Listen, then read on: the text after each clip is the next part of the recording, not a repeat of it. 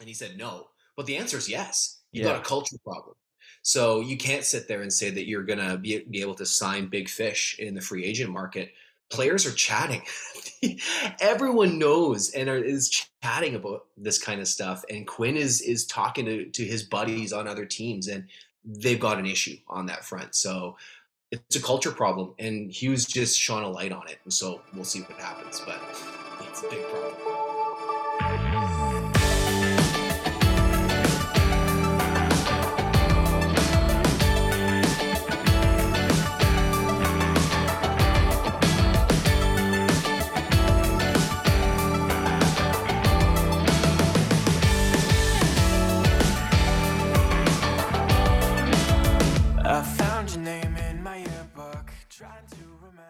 Is episode 143 of Left Side Heavy, the podcast, presented by Blue Wire.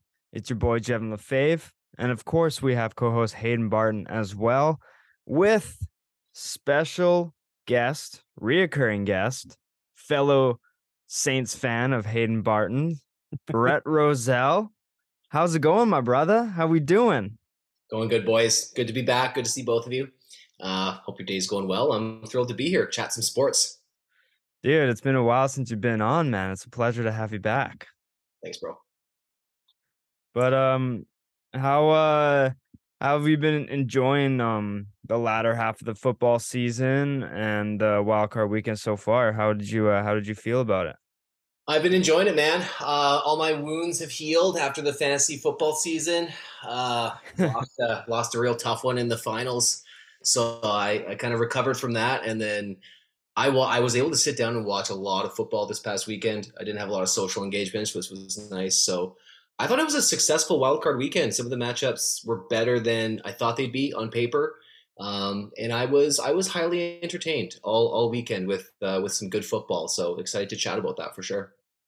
Love to hear that. Have you? Uh, did you have a good New Year's and stuff, and Christmas holiday with the family and everything like that? I did, man. Super busy, super busy, and back on the treadmill now, as you know, with with BCIT. But no, it was a good break, buddy, and and uh, all systems are go again. And uh, heck, it's a good time to be a sports fan, and I'm already getting excited for baseball season. So it's uh, nothing but good things over here. You got a kid? How's the kid? He's good, man. He's like a year and a half now, and uh, he's outside of the house right now. So hopefully, there's some peace and quiet for your pod. but he's good, dude. He's like racing around. He's throwing things. He's running. He's tough to. He's keeping me uh, on my on my toes. That's for sure. Saw on your Instagram that he's getting to lacrosse, practicing his lacrosse chops or some shit. Yeah, he I comes saw. right. Honestly, me and my old man are big lacrosse guys, so uh, I, I'd have no qualms with him getting into that sport. Uh, I, I'd take that in a heartbeat. Is he is he uh is he uh, getting into a lot of athletics and stuff like that, or is he kind of just playing with whatever? I mean, I like to think he's going to be an all-star pitcher. He's really working on his arm. Uh, so you know, without forcing him into anything, I'd be thrilled if he uh, took to the bump at some point. So far, he looks like he likes pitching, so I'll foster that if I can. hey man, it's never too early, man. It's never too early. You never know who's watching, especially in this time. They're scouting fucking ten year olds. Yeah, the CG, the CHL is trading nine-year-olds, so I guess he's Yeah. not that far off. He's gonna be a mini tykes with a scholarship to fucking like Ohio State or some shit. I'd love that. You pad my wallet. Yeah, I mean, hey, ba- the start, the best job in the world is a starting pitcher. So oh, I think so. Four days off. hey, you play every five days and you get twenty schmilli a year. Not a bad- not, not a bad gig. hey but um we got a pretty big episode this um this week so we may as well get started. And um we got gino uh well we're gonna start in uh with some tough news out of the hockey world. Canucks a legend and just hockey legend overall. Gino Odjick um unfortunately passes away at the age of 52 um, he got diagnosed just under nine years ago with AL amyloidosis, if I'm not mistaken, if I'm pronouncing that correctly. But it's a rare terminal disease that produces abnormal protein deposits in the heart, basically hardening the muscles, restricting its job. to keep you alive. But he was a fifth round pick in the 1990 draft. He was basically Pavel Bure's security guard, but he's just powerful enforcer. He had 137 career points in 600 games, but he had 2,500 penalty minutes. he was just um a great tidbit here. He was a role model for the indigenous community. He won a sports award from Inspire. It's an indigenous national charity that invests in the education of First Nations, the Inuit and Métis people. So he was just he was the people's person. Um he was a legend all around. Um Brett, what was um how did you handle the news that um Gino Odjick passed? Because I mean, it was like taking information that he was that his time was up, but it was just nobody was really going to be ready when the news broke. So, um, how did you feel when you found out about his unfortunate passing? Yeah, for sure. Sad news. Uh, really sad news. Anytime a member of the hockey community passes, and certainly early, uh, early at 52. Uh, to be completely honest, of course, like it's important context for your listeners because I know a lot of them are local, local Vancouverites. Uh, I grew up in Calgary, so I'm from the Calgary market, and I lived in the Winnipeg market for a couple years. So um, I don't know Gino Odjick as well as as people who have been here their whole life uh, might but uh, I'm familiar with the player, familiar with his tough brand. I actually went and watched some of his scraps on YouTube this morning, and uh, yeah, that guy was a real handful out there. And actually, I was it was his first NHL game. I was what, was that? Who did he fight? Stu Grimson. He fought two people in his first NHL game and just like set, the, set the tone for the rest of his career. Um, but honestly, I was doing some research on him this morning, boys, and I, I remember him on the ice, but I was more blown away with just his commitment to this community, like, like coming back to Vancouver and living here for the rest of his life and continuing to be involved involved in indigenous activities and i was reading that he managed like a golf academy and he was just clearly really involved in this community and this city left like uh, obviously a lasting impression on him so I totally understand why people are are pretty moved by uh, his passing around here, and and uh, mad respect for for Gino, uh, the person as well as uh, as the hockey player. Yeah, it's always a tough break, but hey, um, I don't know if you, as like you're kind of just breaking into like learning about hockey and just like everything, following it more and more. I'm not too sure if you have uh big enough knowledge on Gino, but if you've done research, how did you feel about just like the legend unfortunately passing? well, oh my god, frog in my throat. well, uh I actually remember very vividly of when he went into the hospital in like what 2014 15 somewhere around there for his like first instance with this Yeah. sort of uh with this sort of thing. And it's just kind of like back then, again, wasn't a big hockey guy. I was like, oh, that sucks to hear. Um, eh, but it wasn't like on my radar, you know. But now hearing the stories come out and like how much of a like Brett was saying, just a giver in the community and especially in the First Nations uh community, that's just that's just a legend. Like a walking legend right there. And for him to be taken away at an age of uh 52 is so tough. Like just for anyone to experience that, uh, let alone everyone in this community of Vancouver. So it it really sucks, but also yesterday actually a lot of uh the radio I listened to is uh, Fox. They were telling stories about him and all of that. And even my mom was like, uh, did you hear who died? Pavel Bure's goon died. And I'm like, fuck, if that's how people remember him, legend. Absolute legend. Yeah, um, it was yeah, he's just a legend across, and I'm more than happy to bring my my dad, Paul Fave, living legend of the Left Side Heavy podcast. But um, Dad, I want to ask you, um, you've been you're obviously following the Canucks for a just hockey in general when Gino was at his peak for the Canucks and he was you were living in um the legend of Gino Odjick. Uh how did you feel when you um heard the news break of um Odjick and like how did he kind of mean to you as a Canucks fan and hockey fan in general? Um, well, I always I grew up. I'm 60 years old, so I uh, went through the 70s and 80s, and I always appreciated a guy who uh, didn't choose his fights. He fought everybody, and um, nobody did that uh, quite like Gino. I mean, there was many tough guys, but nobody uh, nobody was uh, like him when it came to uh, doing what it took. Because I guess you have to have a a fair degree of skill to get to the NHL in general. They just don't bring on fighters, but to get uh, some of that skill and to have the balls to fight everybody in an era of Probert, Semenko, Ty Domi, all those guys, um, and and just his uh, sense of humor. Uh, he, quite a funny guy. I've heard a couple funny stories I can share with you if you want about when we all got introduced to a guy like Gino Ojek and uh, just so many heartwarming stories about what kind of man he was off the ice too. Uh please share those stories if you're uh if you have the time and if you're able to share. I think we'd love it.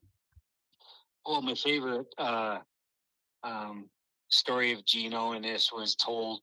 Uh, it, it either had to do with his coach or Trevor Linden, and um, Gino's rookie year was when there was a conflict over in the Middle East uh, called the Gulf War. Right? I don't know if you guys ever heard of it. There was uh, some guy who was the ruler dictator, quite a bad man named Saddam Hussein. You can look him up on Wikipedia if you want. And he was doing some. He was a pretty evil dictator, and he was the re- leader of uh, Iraq. They invaded a country, and America went to war. And during Gino's rookie year, someone put a sign up at the Pacific Coliseum. Gino is tougher than Saddam. And Gino looked up and read the sign, and he turned to his coach and said, "What number's Saddam? I want to fight him."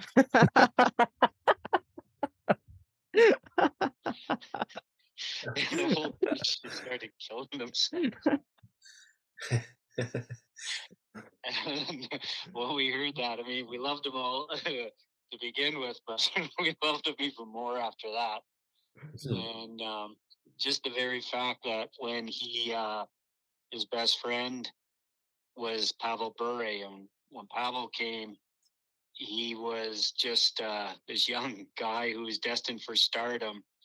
I mean, he could have had the, the pick of the town when it came to people to hang around, and he was just drawn to Gino because Gino didn't really treat him special. He just treated him like a normal buddy. And Pavel picked up on that right away, I think.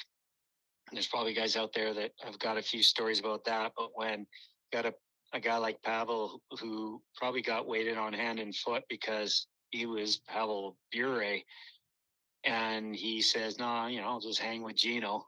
And they were lifelong friends. And um, there was a there was a time when Pavel had retired that he invited him over to Russia to play in this charity game, right? Because Gino wasn't a superstar, but he was his uh, best friend. So he said, "Okay, well, if you can get me over there and pick me up at the airport, I'll come, Pav." And so Pavel went from Vancouver to Toronto to Montreal, flew over to some other place in Europe, and then onward to the uh, to Russia. Right? I guess he landed in uh, Moscow or whatever, and there was nobody there at the airport to pick him up. He had told uh, one of his Russian teammates Fedorov to pick him up the airport and they forgot. so Gino's Gino's at the airport according to the story. He's got nowhere to go. He doesn't know he doesn't know a thing to do. He doesn't speak the language, but one thing he remembered that Pavel told him was that in Russia the KGB knows everything about you, right? Yeah. They're like the secret police. So he goes, he flagged down a cab and he said, uh, take me to the KGB headquarters. And the guy goes, "You don't want to go there," and he goes, "Yeah, I do. I got a, I got a hockey game with Pavel Bure, and I don't know where he lives, but Pavel told me they know everything about everybody over here, so take me to the KGB headquarters." That guy dropped him off at the curb and took off. K- Gino went up to the front door of the KGB headquarters and he banged on it. And this guy comes to the front door with a machine gun and he says, You guys know everything about everything. I need to know where Pavel lives. he goes, Who? Pavel Bure, you dumb fucking. he goes, I'm here to play hockey with him. He says, You guys know every, everybody over here. And they slammed the door and he banged it again. And the guy opened up and he says, I'm serious, man. You got to take me to Pavel's house. And they just started laughing. He says, Go, okay, get in here. they knew who Pavel Bure was. He was like a star. And they didn't know who Gino was, but any guy with the size of stones to come banging Yeah. on the door. There's Gino. Just uh, KGB headquarters. that is that's Uh, insane. you can imagine how uh, and like i said man boys that guy fought everybody and he had endurance Yeah, like all the great fighters they could throw him but they could throw him for a long time so yeah, you can you can tell how much of like the impact he made on the league when every single fighter on Twitter and ev- any sort of media they can get their hands on that were paying their respects to Gino Odjick. So it's not like he was just a legend in the Vancouver community; he was a legend in the hockey community. absolutely you know good people make an impact wherever they go and i think after he left and you guys might be able to correct me on this i think he went to the islanders and then maybe a Yeah. different team and then he ended with montreal i think I think he had stints in Yep. Detroit and Toronto, if I'm not mistaken. Yeah, there was there was I know I the. Islanders, and then maybe he went to a different team, and then finally to Montreal, and you know even the Habs put out a short blurb. You know he was only with us for a bit, but uh, rest in peace, Gino. So I think he really made a an impact. Hell, he even stopped by your your game once. Yeah, I remember, that. Vecchiano. So sounded like a really uh, a really good guy, and uh, kind of glad that he started and. Most of his eight out of twelve years were in Vancouver. Yeah. Well, Dad, I really appreciate you coming on and um giving some stories about Gino Odjick because we wanted to pay his respects because he was just a Vancouver legend and um just a legend to everyone else and so I really appreciate you uh phoning in and um Well, I'm glad giving you. us some stories. Thanks for reaching out to me. And yeah, you, every once in a while, it's it's a shame that I have to remember a, a good chunk of my youth by a guy passing. Sometimes that's the way it goes when you get a little older. You don't you don't really pay attention until the guy's gone. And Yeah. uh, heard he was in poor health, but uh, now he doesn't have to go through that anymore. So, uh, anyways, thanks uh, thanks a lot for asking my opinion. Yeah, we'll uh talk to you later and thanks again. Okay, okay, see you boys. So yeah. Adios. Yeah, kind of a just a friendly reminder of how fan bases will never forget those enforcers that protected their stars, right? Like, you know, I can think of a few too where it's just like those players who you just you love them so much during that time and they're so important to that team chemistry and that role uh, as we all know has changed so much but like fan bases don't forget that, that kind of like commitment to their club right like it's cool to see because we won't see that with some of like our current nhl generations that role has just changed so much but Yeah, because you you need those guys to have your stars back and stuff just to like keep the team together. Like if you got to protect your players, right? And you got to have someone that will go to war for anyone on the team, and that's that builds chemistry and team morale. So he, it doesn't surprise me if, and you always see in games like any fan base you watch, and if there's an enforcer and they're fighting, everyone they hit their top three players on the team, at least 75% of them will have the top enforcer in their top three yeah because of how much they jersey yeah just because of how much they make an impact uh, like off the score sheet, right? They're a Mhm. team you never really they're a player you never really want to lose. Like players like Alex Burrows, Maxime Lapierre, Rick Rypien. Like those guys were huge for the Canucks, and everyone just loved watching them because of how much of a pain in the ass they were. So you need you need some of those guys, right? So. Yeah, you really do. Hey, you saw last year what happened when the Rangers didn't have any players like that and they got shoved around. oh yeah, There's no one to stand up for that team and and they went out and fixed it in the offseason. Like you still need those guys in the dressing room even even today. So even even Tampa when they got pushed around in their um when they got swept by Columbus, they didn't really have any of those bullies on the fourth Mhm, line. They had just a bunch of skill players, but they realized that playoff hockey is more than skill. They need they need those guys that are not going to get pushed around. every year you see what the Pat Maroons, Corey Perry's, those yeah, guys that gravitate to those teams that have a chance to win, right? And that's why. I mean, yeah, it's super important. But anyway, yeah. But um, rest in peace to Gino Odjick. yeah. Um, big words as my dad ended off. It's it's sad that he's gone, but I'm happy that he's no longer in pain and suffering anymore. Um, so rest in peace to Gino. Thank you for blessing the Canucks with your presence and all the people outside of the hockey community, the indigenous indigenous community, and just everywhere in general. You you made a huge impact um, for everyone. So rest in peace um, and prayers up to the family. But we'll uh we'll stay with the Canucks and we'll go to the darker side of the moon. Um, the drama surrounding this team has been terrible. Um, this management with Rutherford and Allvin was supposed to revive the Canucks and all the mistakes that Jim Benning um, had put his name on. But in hindsight, it's almost looking like to not be Jim Benning's fault at all. It's more so the guy up top, Francesco Aquilini, has started to build a reputation that he is the reason why this team is in the steepest downfall in maybe franchise history. I think this is the worst situation we have ever been in.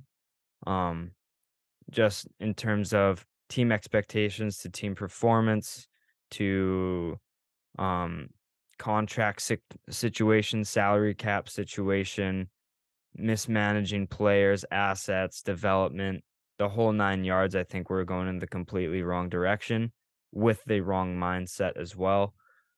But overall, Hayden, I'm going to start with you. Without going too deep into the specifics of what we are going to get into, which is the Jim Rutherford press conference, we come on to this podcast every single week and we usually do a quick 15 to 20 minute recap of the Canucks week of Mhm. games.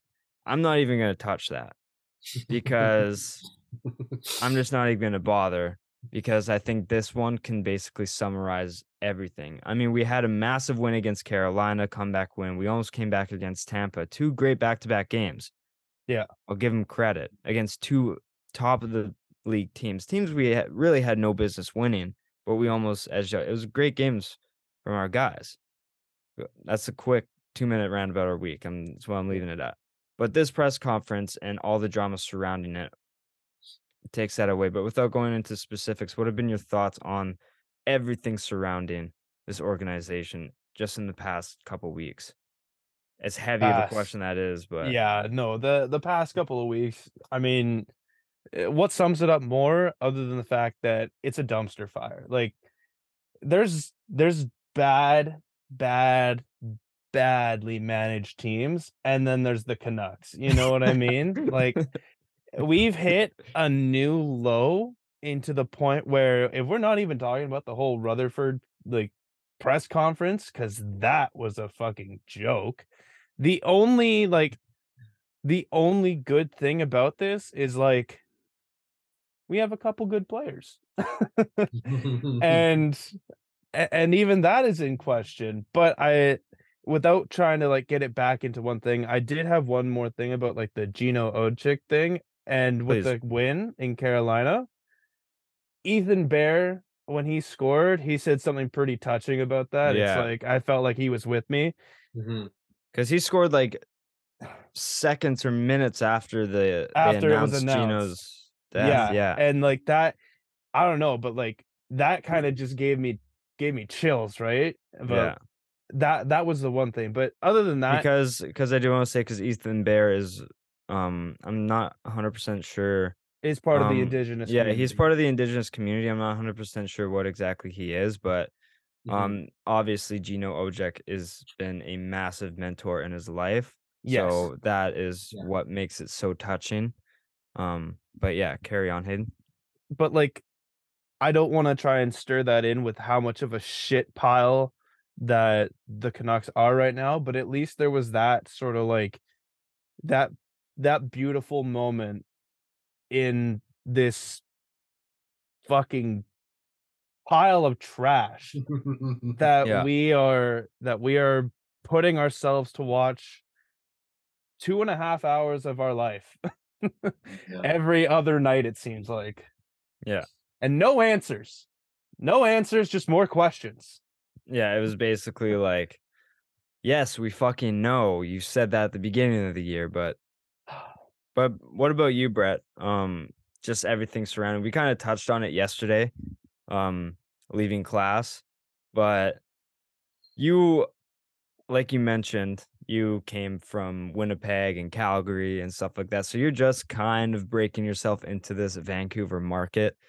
Um, you're two years into it, so you're basically you are starting from the fucking bottom in the Vancouver market because I don't think it can get much worse than this. Yeah, I think Uh, I kind of like entered the hornet's nest a little bit. when it's pissed off. Yeah, which is uh, it- is it is honest honestly it's a unique perspective because because like I said like I do uh, grow up in Calgary and obviously those fan bases can't stand each other.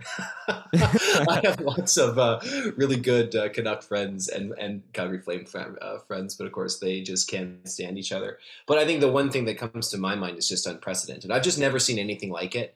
Um, you know, like I lived through the Jay Feaster dark days uh, when I was in Calgary, and he was incompetent, and there was challenges getting out of that. But I've really never seen anything like this. I just think that all the layers of it, from the top of the organization to the head coach to the on ice to the contracts, like it's just totally unprecedented on so many levels. And we'll peel back the onion a little bit here because I certainly have some opinions on on some of the the nitty gritty things, but um, I've just never seen anything like it, and um, I'm legitimately curious, really intensely curious about the deadline and like all the writing is on the wall that there's going to be some tectonic shifts happening, and I'm genuinely curious to see uh, what those end up being because this market is is frothing at the mouth, and um, the the bright lights are even brighter. So let's see what happens. Yeah, so I, I want to start by saying this is this is where I want to start off. Um, justice for Bruce Boudreau because in no way does someone deserve what he's going through. Yeah. He is being used as the scapegoat for a poorly put together franchise and team. Um, he has been on the job for no longer than 13 months. Um, and now he is being labeled as the reason why this team has been shit.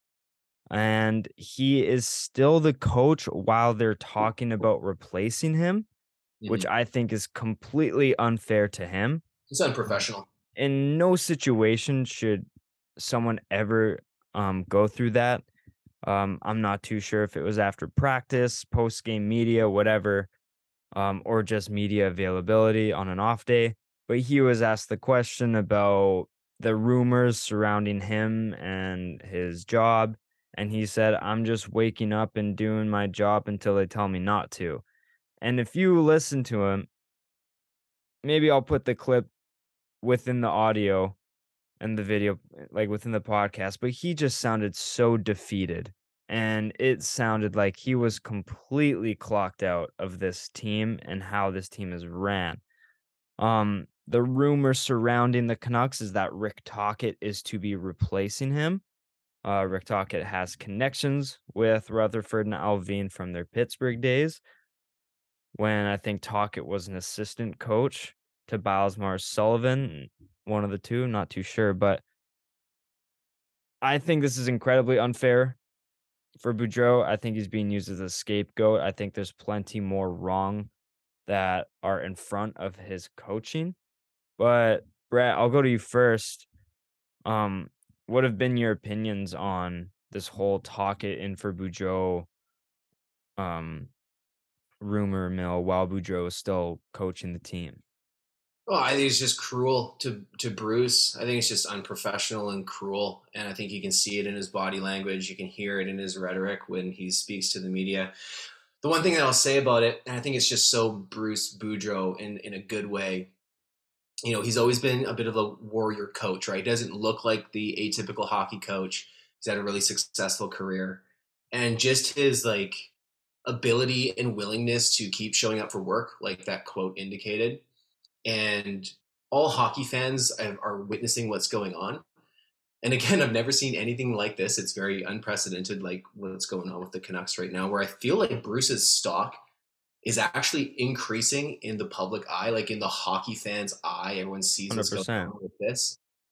And they're kind of like, they're siding with Bruce because he's not a bad coach. He's swimming way upstream and I've just never seen anything like it where the team and the organization are, are have significant issues to overcome.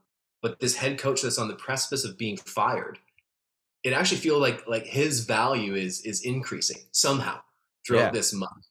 Um, and I think that that's just like a fascinating little like circumstance in all this craziness because I really like Bruce Boudreau and the players are still playing for him.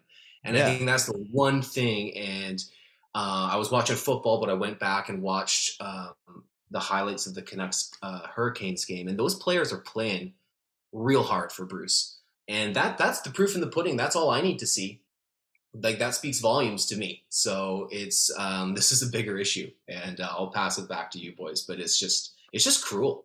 like, oh. Yeah. Hayden, um, do you think like because we Canucks brought on Mike Yeo as an assistant who has been a head coach prior many times. He's not hasn't doesn't have the best track record of being a head coach, but a lot of people were saying because Bruce Boudreau was coming into this season without a contract for next season, um, because they wanted to see how he'd play out before they extended him.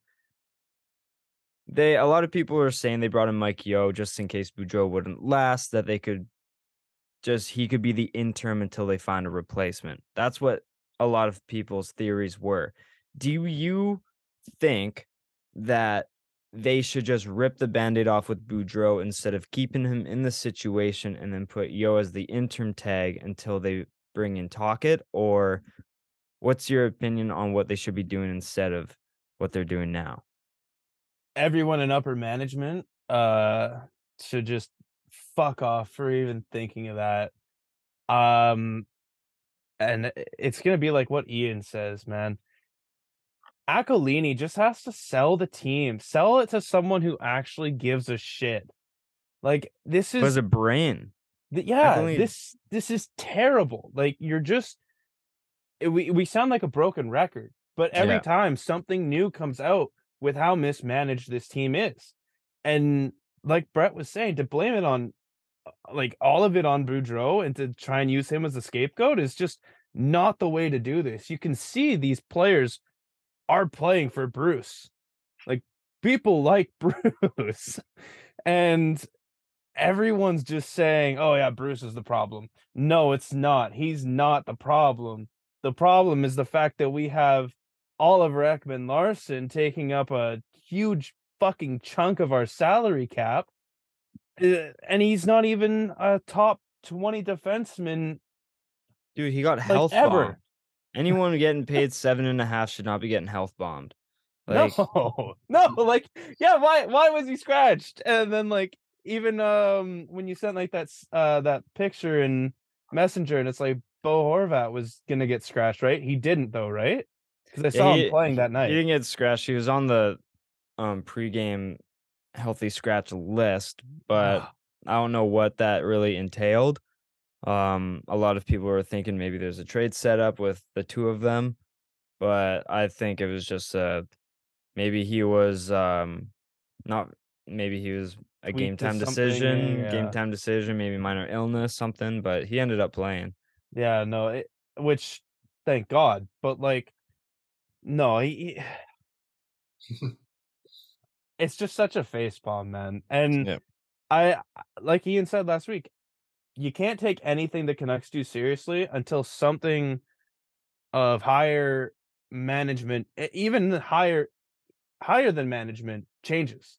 Yeah. Mhm. Because us three are going to come back 7 days from now and there's going to be another bomb dropped on Vancouver and it's going to be like, "Well, what the fuck is this?"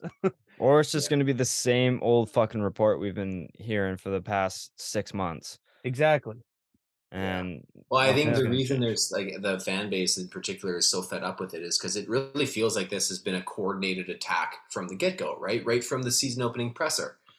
There's been this, the dialogue surrounding the head coach has been right from the get go. And I'm just willing to bet that Rutherford was told to push it in that direction right from the get go. They were hedging their bets right from the get go, in my humble opinion, that something like this would happen and they needed a face to put in front of it right from the season opening presser. And it was just like a bad look from the get go, and they left themselves no room for for any further error. It was just uh, it, it was a bad right from the onset. So yeah. the fruits of the happening. Because you think about like people are saying we should get a president of hockey ops because I think things are being handled much better when Linden was involved. And he said we should rebuild. We should do, make it a slow rebuild to do this properly. Aquilini said no. They parted ways. And then after much needed, like a much needed president of hockey ops, Aquilini's like, we're gonna take our time in finding the right person. Fucking like 20 hours later, we're hiring Jim Rutherford because all this smoke is coming out on the Canucks and like how all these questions, and I'm sure Aquilini did it because he didn't want to be facing the media because he even knows that his he's just a terrible look, and then throws Rutherford into the fire, makes him answer all the questions. Where the fuck is Allvin and all this shit too? He's the general manager. He should be answering these questions as well, but he's nowhere to be fucking found. Right? I'm guarantee you next game we'll see him in the press box doing absolutely fuck all nothing. Like there's just so much shit going on, but I I want to go over some of these points here because we can talk about this one topic for the entire podcast. But um, post game against Tampa Bay, if I'm not mistaken, or it was it was the game before Tampa Bay. Um, Hughes on the Pearson injury after news came out that he will be out for the remainder of the season when he got hurt on November 9th versus Montreal, and he was projected to be out four to six weeks. He is projected to have a third surgery on his hand and is now out for the season. And Hughes' words said, Hughes, who one is not, um, he doesn't necessarily speak out in the media. He's very to himself, very blunt answers, doesn't really give much. But he dropped the bomb in Hughes' perspective that the whole situation was not handled correctly. Now, Jim Rutherford then started an investigation with the NHLPA and the health and safety of the NHL and stuff like that. But what are your thoughts on the comments towards Pearson's injury not being handled and this weighing down the organization on top of everything? Hayden, I'll start with you. there was so much shit about the management. I totally forgot the whole mismanagement of uh fucking players' health. Yeah. Like there's reports saying that he might not even play next year Yeah. because of how many surgeries he'll need. Like this is yeah, no. fucking kill me now, man.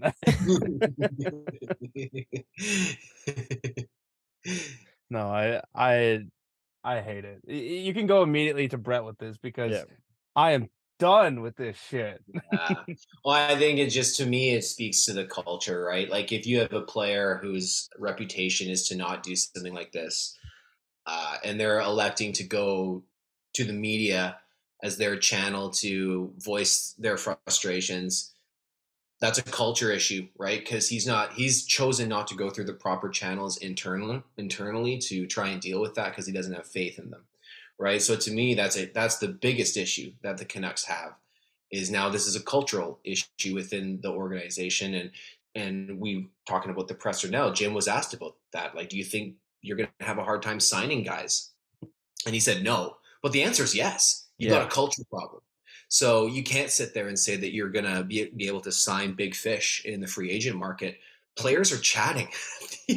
Everyone knows and are, is chatting about this kind of stuff. And Quinn is is talking to, to his buddies on other teams, and they've got an issue on that front. So it's a culture problem, and Hughes just shone a light on it. And so we'll see what happens, but it's a big problem.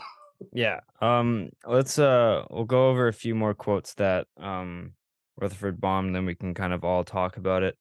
Um. He said a few things. Um. Saying as at the beginning of the year, the team needs minor surgery, and then he then upped. Um. The quote saying the team now needs major surgery.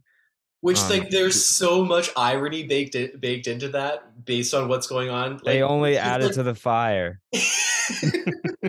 like this team needs minor surgery, and then they continue to sign JT Miller to an eight-year extension, eight mil a year, and then Boeser to a six million dollar per year, and then not trading, not even trading Miller, not trying to trade Myers, not trying to trade OEL, like Pearson before he was hurt. Like they didn't, they signed Mikheyev as well to a four-year, like five million dollar a year. Like yeah, uh, that's just the tip of the iceberg. Um, Rutherford continued to said to say that he doesn't want to put this team into a rebuild. He would rather try and retool on the fly, which is exactly the fucking opposite of what we need. We tried retooling three times in the past decade, and that hasn't worked at all.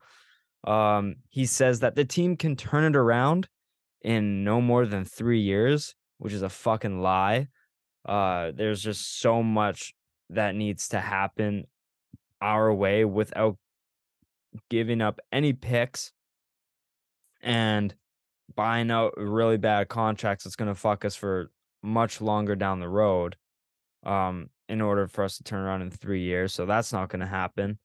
Um according to them they gave Horvat their best offer. Um they might give it one last kick at the can but they're not too sure how that's going to handle because he feels that they gave Horvat what they think is fair for what he's done as a Canuck, but it's under market for what he's done this year, which, to me sense. doesn't fucking make sense at all. If anything, you just probably offered him like six million dollars a year because that's all the cap space we have. What player doesn't want their current year to count? It's so dumb. Guy has 30 goals at the All Star game, and it literally doesn't make sense. Like, how does we gave him what's fair for as a Canuck, which has been like what the three previous years have been like 35 goal paces. And then this year he's at 30 goals at the halfway point, but they're like it's under market for this year. Like it, I don't know. I don't really get it. Um the one thing I'll give Rutherford credit is that he didn't beat around the bush for any of the answers. Like he gave, he answered questions. It's just like nothing's fucking changed, but like he did try to give honest questions. He said he was disappointed with what he's done so far. So at least he's kind of owning up to some of the shit, but like disappointed, like at least he's acknowledging that he's done a shit job since he's come in. He hasn't changed anything. He's made it worse. But like the team is fucked. We're stuck in no man's land. We're not going to be able to rebuild. He says we want the first overall pick, but we don't want to rebuild. Like he literally said that. He's like, Of course we want the first overall pick. Out of all years, this is the year you want it. And then like two seconds earlier, he was like, Yeah, we don't want to rebuild. We'd rather retool. It's like you can't get the first overall pick retooling, you dick. Like figure it out. The guy has a cement for a skull. It's but It's um like my knowledge right now. Like he has my knowledge of how the NHL works, and it's like this is how it should do it. It's like no, even And- I know. I mean, again, I just can't help but think that he's being restricted in what he can actually do. Uh, one one thousand percent. He said that this is the last point. I'll I'll have two more points, then I'll let it over to you guys. Um, they said they're trying to work on an extension for Kuzmenko, which, if the numbers are correct, I wouldn't hate. Kuzmenko's been a star for Mm. us. Um, best case scenario, we trade him as a rental, and then he signs resigns in Vancouver because I I think he loves it here. I think he loves it like Vancouver, not maybe the Mm. organization, but I think he just likes the place. Um, but he also, oh, it slipped my head. I can't remember what I was gonna say now. Okay, well, let me ask a question because I saw that Yeah. Kuzmenko stuff. They were looking at him being a potential for an AAV of six million dollars a year. Six to seven is what I saw, right? Mhm. So, do we think it's another Boeser situation because he's shining his first year, and then he gets this? eh, What's it going to look like his second year? Do we think it's different? Personally, I I think it's different. But what about you guys? I personally think they're two different types of players, but I'll let Brett uh, speak on it first. Yeah, that's an interesting comp. Um, that's an interesting comp. I agree. They're, I think they're different. I think their styles of play are just a little, not total apples and oranges, but I think a little hard to truly make that comp. Red apples to green apples. Yeah. yeah. Uh, honestly, though, like the, the comparison to Boeser aside, if they get this deal done right now, that's a win. Like that's a PR win right now. So I Mhm. think in to in my opinion, if they if they find a way to get this worked out at a palatable cap hit amidst all of this and they can secure something that they like going forward amidst all this kind of shitstorm, I think that'd be a huge PR win. So uh, I hope it comes to fruition. I hope that they're focusing a lot of their attention on that because clearly Bo like that's stagnant. So I'd Mhm. love to see them accomplish this because this it would be a win off the off the ice, which like is so desperately needed. Yeah. yeah, I'm- I, I definitely agree. I um about the comparable, I truly think that Kuzmenko can kind of create more on his own. So I would trust him with Boeser's contract more than Boeser with his own contract, if that makes any sense. Yes. Um, a little less reliant on just his shot. Yeah, Right, like that's- Kuzmenko has Mhm. speed, he has quickness, and like he can kind of stop on a dime, turn on a dime. He's a little he's just quicker. I, I think his shot is like the exact same as Boeser's, if not better now. Because I think Boeser with injuries and stuff like that has kind of unfortunately derailed a little bit. I will give Boeser some credit though. I will give him some flowers. He's been showing a lot more dynamic ability the past couple games, like driving the net and getting to the dirty areas. But I just trust Kuzmenko more on a consistent basis. If Boeser's not scoring a goal, it's more than likely he's invisible. Whereas Kuzmenko's kind of shown that he can kind of stand out a bit more. Yeah. But what would you guys be happy with a contract for Kuzmenko? He's 26 right now, turning 27 this year. What's something you would be happy with giving him? I mean, I think the six to seven million AAV for like six years, like, and then he'll be like 32. And let's say he keeps up. Vancouver's kind of in a place where it's like, okay, maybe our window's passed. We'll give him now to someone who will take on the last two years of his contract if need be. So you get at least four solid years of him. If you can get that done, I I think that that'd be a huge win. hmm Yeah, I think I'd be comfortable with something along those lines. It's kind of like a bridge deal, but it's a strange timing for the player because he's a little later in his, Yeah, he's 26, so you know, like, like so, he's Mhm. kind of like. I'm sure the organization would love to give him something a little more bridgy like that, but I'm sure the agent and the, their camp is thinking, well, shoot, like he's going to be over 30 on the back half of this deal. Let's get as much cash up front as we can. But you know, it speaks to the one thing that I think Rutherford is onto, and uh, this is like a league wide thing that all management knows, is they're banking on the cap going up. Um, like obviously, a lot of teams are banking on the on the cap going up. What I think in his presser, he projected like ninety to ninety five. which is Um, like which is like 12 million dollars. yeah, I mean that's lofty, and that's not guaranteed, right? Like you can't operate like that's a sure thing. Um, but I mean, I one thing I will say is it's encouraging to hear that they're like even with the JT Miller contract, like they are playing for. Like they're not totally short-sighted in the sense that they are, eh, eh, you know, anticipating this expanded cap, you know, circumstance, and I hope this deal plays into that as well. Because if you're, no matter what, if it's a rebuild or a retool, Jim's not wrong to say that you do need good players who are going to show up and still perform and get a few fans into the building as well. Yeah. So something in that range for for uh, Kuzmenko, I'd, I'd be happy with anything closer to six. Yes, better. Yeah, I agree. my ideal contract for him because I think I saw the same reports from like Pierre LeBrun, who's a very trusted insider, is that they think that any start to a Kuzmenko negotiation for a contract extension, the number is going to start with six in terms of AAV. My hopeful thing is um five years, like six and a half million dollars a year. That would be something I'd be really happy with. Um, Mhm. I think anything over five is something I wouldn't be too ecstatic about, and maybe mid load it where he's not making a ton off this hop. He's making most of his money in the 28 to 30 range, and then not making as much in his last year, kind of Yeah. thing. But yeah, that's something I'd be happy with. I wouldn't be if the package is right, if we can get like a first round pick or something like that, I would be open to trading him because I think we need to build our prospects and draft capital and we need to put our pieces in the right areas. And right now we need to build our prospect pool because it's terrible right now.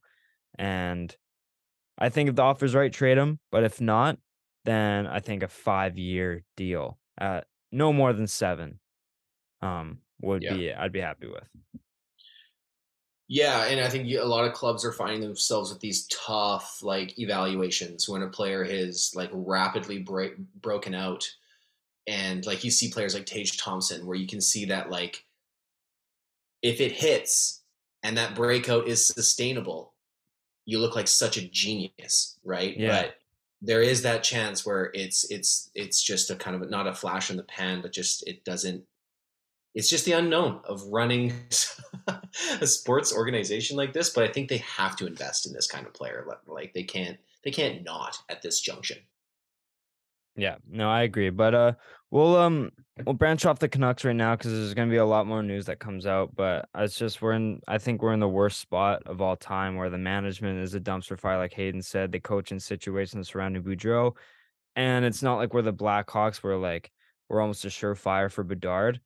We're in no man's land. We're like we'll go on two game heaters, five game skid, win loss, win loss, two game skid, four game win streak.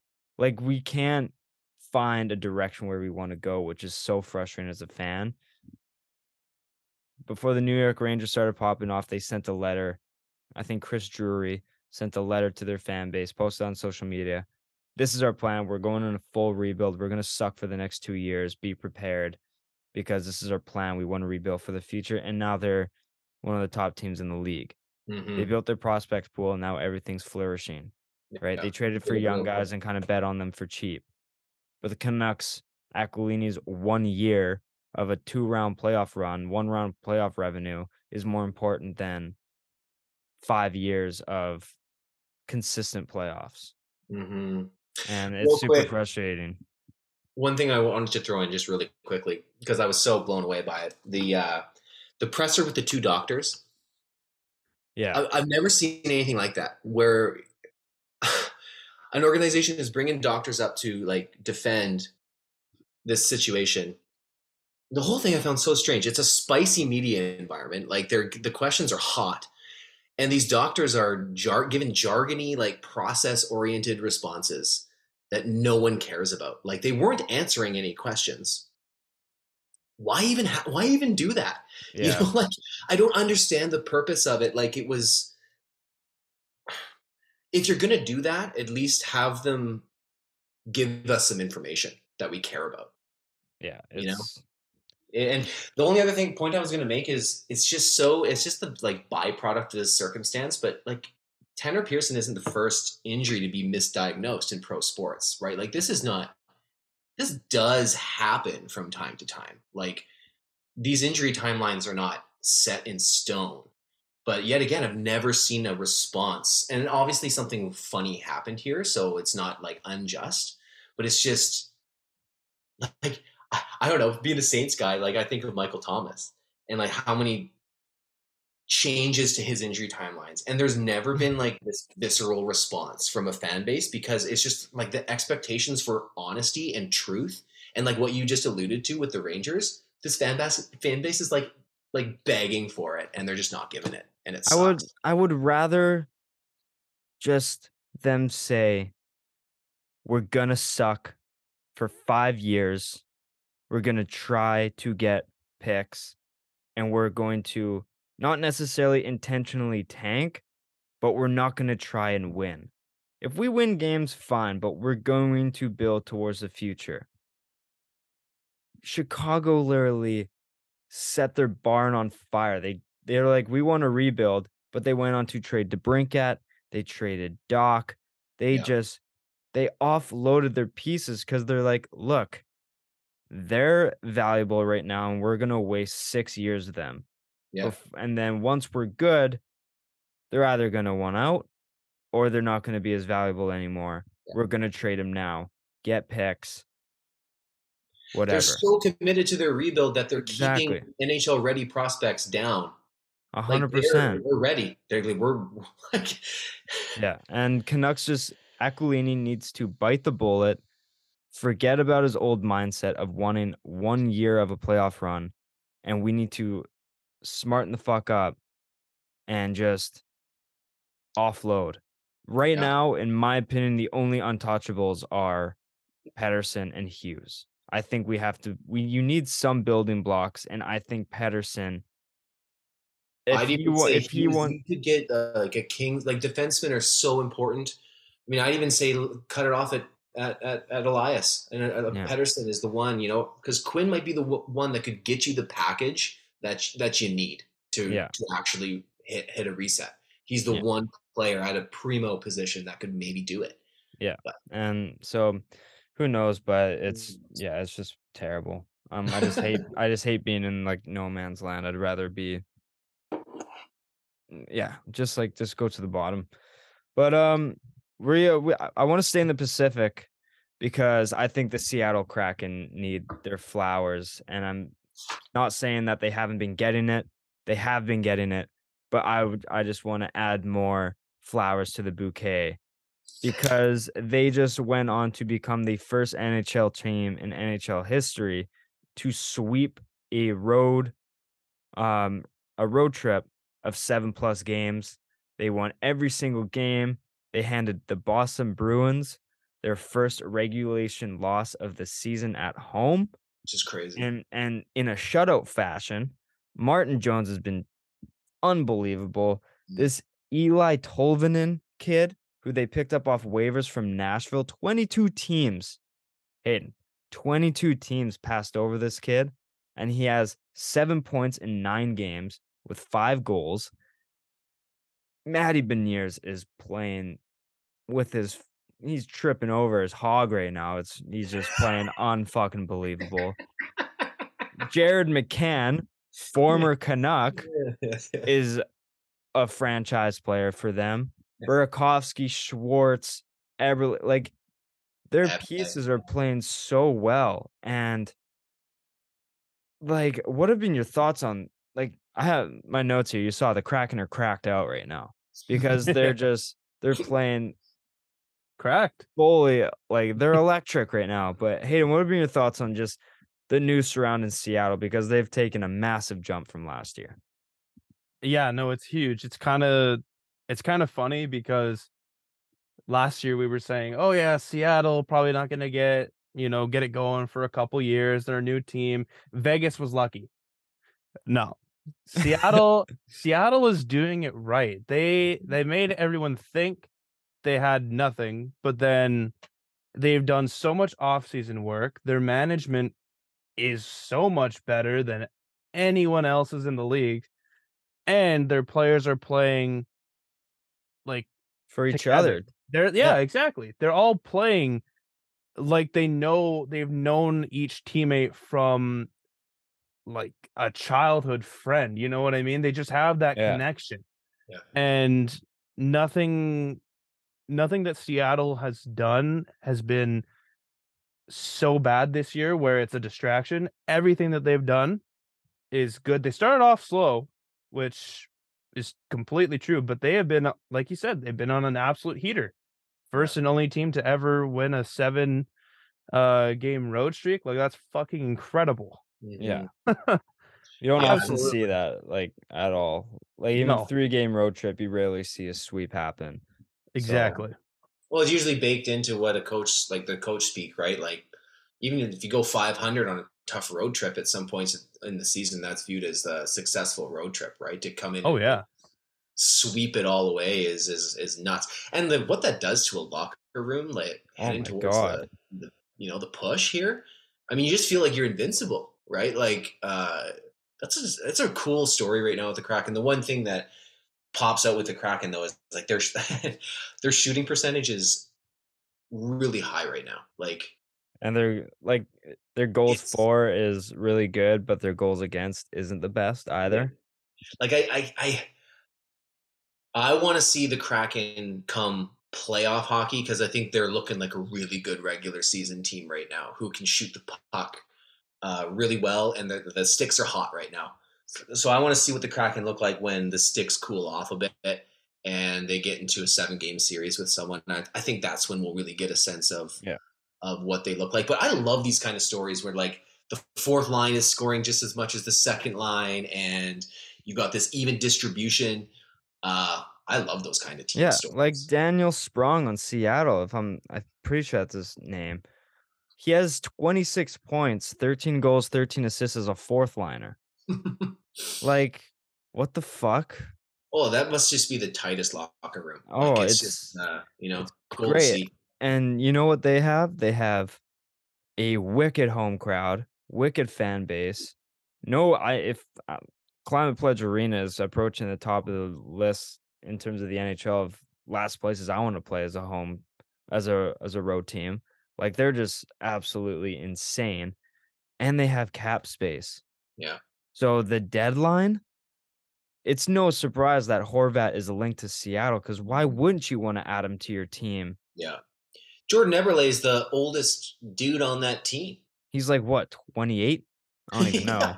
But like he's probably in his 30s, but I, I don't He's in his know, early but- 30s now. I actually went to uh, university with his wife, Lauren. Um, so he's around the same age as, as as me, I think, which ages me a bit. But uh, uh, yeah, man, like that team is young and like ready to rock and roll for like Yeah. years to come. Like, what a fun spot to be in with money in your pocket entering, uh, you know, the trade deadline.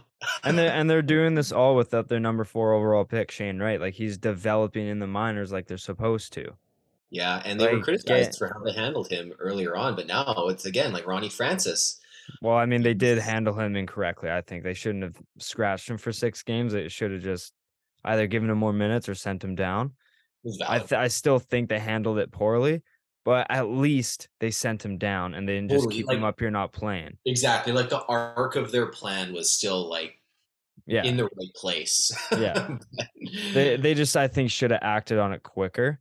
Um Yeah, I don't disagree with that. but uh no, Seattle is just I'm I hate it because of the newfound Canucks rivals, but I'm looking forward to see if they can continue um what they're doing going forward because who knows maybe they with their goaltending woes maybe maybe they trade for like someone like Marc-Andre Fleury or someone with some playoff experience for a run or maybe strengthen up their decor a little bit, right? Like there's always someone who approaches um the like trade bait board at the deadline. Maybe McDonagh isn't doing the greatest in Nashville. Maybe they take a sweep for him. He's was vital to Tampa Bay's playoff run. So Seattle, like they're in a good spot. They're they're riding the hot hand. They're riding their hot hand right now, and going into the deadline. It's just like it's prime position to add to what's already been a strong team this year. For sure. So it's going to be really interesting to see how they uh, continue this great season for them. Because I mean, also the Pacific, not the strongest division. So this is a very good opportunity to cement their spot in this division, right? And like not have to worry about their wild card spot. Like with Calgary and Edmonton really performing below expectations, the only one they're really fighting for, I feel, is Vegas. Yeah. Canucks are out of the fucking picture. There's no there's a chicken dick's chance we even sniff the playoffs. But no, hmm. I'm I'm really looking forward to what they do. Um, a few contracts here. Um, young Matthew Boldy for the Minnesota Wild, who's in his final year of his entry level contract, signs a seven by seven, um, seven years, seven million dollars AAV, forty nine million dollars overall. He has twenty nine points in forty two games.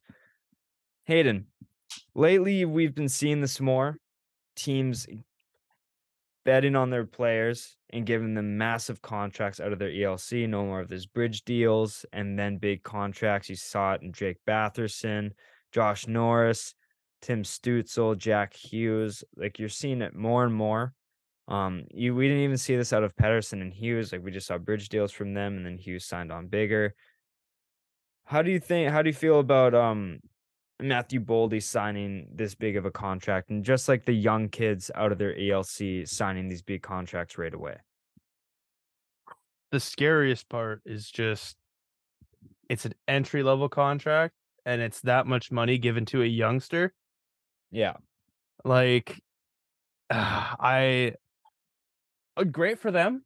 They have the talent, but do they have the mental capacity to handle that much money at such a young age? You know what I mean? Like I don't think I don't think you or I, Jev, could handle that much money without at least like blowing uh, a lot of it in a I do day. I, I would do a lot of questionable things with exactly. and you know what? Like even even you, Brett, like I don't know how much we could. So I hope, I hope, I hope they have um the right people to kind of, you know, talk them through this amount of money. I'm sure they do if they're, you know, obviously gonna be making making it big in the NHL, but we see a lot of dumb people with too Yeah. much money these days and then they just ruin their career and then the team looks like an idiot because they're like oh how did you not see his character play out like this and it's like well fuck we just toss all of our money at a, tw- a 25 or under year old you know it's it's scary but uh, congrats congrats for for him you know he's he's Mhm. playing lights out Yeah. Yeah, he's a great player. I love Matt Boldy. I have him in my dynasty league. Dobber Hockey was on him, you know, the last couple years as a high end prospect, so I picked him up. And now the proof isn't like he looks. He looks really good out there. The Wild are funny though, right? Because they're they're kind of like preparing for Parise those two contracts to come off the books. Like they're they're somehow still ultra competitive with all this like ridiculous money and they're still going out and signing a kid for big money for seven years. So the Wild, I like their approach. Like Bill Guerin is just like he uh I think he they're like out there. He's aggressive, man. Like he's an aggressive dude with with how he runs that club. they're a better they're smarter and better ran team. They're a smarter and better ran Canucks. They're always Yeah, mi- I- they're always middle yeah. of the pack, but they have smart people at the top where we have dumb people at the top. And they're doing what they can. They're trying to prepare to get out of those contracts, right? Yeah. Like trying. They can see the light now. But uh, I'm, I'm just blown away that the Wild are as competitive as they are. They shouldn't be Yeah. as competitive as they And are. I honestly like I like the mentality of betting on your stars young. Um I think it's kind of smart. Um because like you said they're probably anticipating the cap going up by a decent margin. So if you can get these guys at a decent price before they're asking for nine, Mhm. ten million dollars cuz I They think a- real smart. Yeah. because I think a player like Boldy, two years, this contract might be one of the best in the NHL. He might be an 80, 90 point kid, and he's only making $7 million a year. Right? Like That's- Jack Jack yeah. Hughes is making eight, nine million dollars. He's like an 80, 90 point guy. Tim Stützle is coming into his own. Drake Batherson's coming mm. into his own. Josh Norris was having a really good year before he got hurt Love Josh Norris. like, yeah. so like I I like the idea of betting on these young guys if they've shown what they can do. And I think Boldy at the start of the year, he probably would have won rookie of the year last year if he mm. played a full season, but he came into the season really late. Yeah, he did. so and he turned it up immediately and he had a really good start. He's kind of fallen off a bit, but like I I I, I can get behind signing these rookies um Mhm. big quick. But uh Another one, Pavel Zacha sends a four-year, $19 million extension with Boston. He has seven goals, 21 assists in 43 games this year. He was going to be a UFA this year. I think he's decent depth signing. He's exploded in Boston. But I think every single player on that team has exploded this year. So I can understand it as like a depth piece. He's pretty good two-way forward. So um, shout out to him. Uh, some little injury updates here. Uh, Evander Kane could make his return tonight. We are recording here on uh, Tuesday evening. Evander Kane could make his return versus the Kraken on Tuesday. Quick turnaround for Yo, that's the insane. of injury he had. No kidding. I mean, like a a skate slice almost to the bone, and he's. I thought he would. I know. I. I think this is right on track for what his timeline was, but it just it's hard to believe that he could turn around this quick. Yeah, yeah, it's impressive, and Oilers will welcome him welcome him back. They'll uh, probably change how they calibrate their trade deadline too once he gets back. So, like, Healthy. Yeah. Um, Hayden, you have McDavid in fantasy, so you follow the Oilers a lot, um, a decent amount. Sure They've do. been playing way below expectations this year. Like they Super below have expectations. they've they're probably given like a C minus grade in terms of how that how it's gone. Evander Kane added so much to that offense. yes. Uh, they it gave them the flexibility of splitting up Draisaitl and McDavid. They don't have to front load their offense so much. How much do you think this will inflate their scoring Ooh, and helping man. them win games?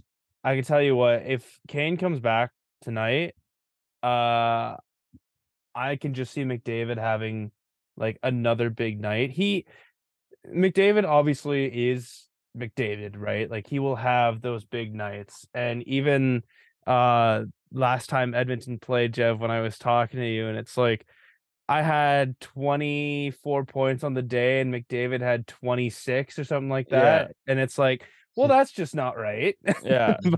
but it's like he still creates even though he doesn't have one of his top line mates and you know he it, it's fully rotated with uh with Hyman and you know other pieces and then sometimes Draisaitl will make his uh make a line appearance with McDavid but it's not super consistent as it was at the start of the year when McDavid was putting up at least uh, an assist and a goal almost every other night. And yeah, no, it's it, it's going to be good and hopefully uh you know Edmonton can kind of build with this and then say, "Hey, maybe maybe we should really try and trade Darnell Nurse because holy fuck." That's Yeah. a- I thought that's the OEL contract. contract was bad. Like it is, but This oh my contract's bad. god. Yeah. Darnell Nurse could literally be traded for like a bag of jelly beans and no one would bat an eye. Oh, there's this Instagram page that had a bunch of trade proposals for like some of the expecting trade bait boards, and it had like Horvat for, or like it had Boeser for Matt Dumba, first round pick, second round pick kind of thing. Like it had all these trade, Mhm. like mock trades, and it had Darnell Nurse for a bag of Haribo gummy bears. I laughed out loud. It's pretty funny. Um, but we'll move on here. Maple Leafs forward Nick Robertson is out for the year with shoulder surgery. He's one of their prospects that was hoping to have a good year. He's been kind of underperforming a little bit, but hopefully he gets better. Um, Ovechkin reaches 30 goals for the 17th time with the Capitals. That sets an NHL record, passing Mike Gartner. Uh, just I mean, we can talk forever about Ovechkin. He's just unbelievable. Um, congratulations to Krejci for the Boston Bruins. Plays his thousandth NHL game with the Bees. Um, he's just he's been one of those consistent, solid second line centers who just puts up 50, 60, 50 to 60 points every single year. It's just so solid. Congratulations to him. And last note, Pacioretty unfortunately hurt again.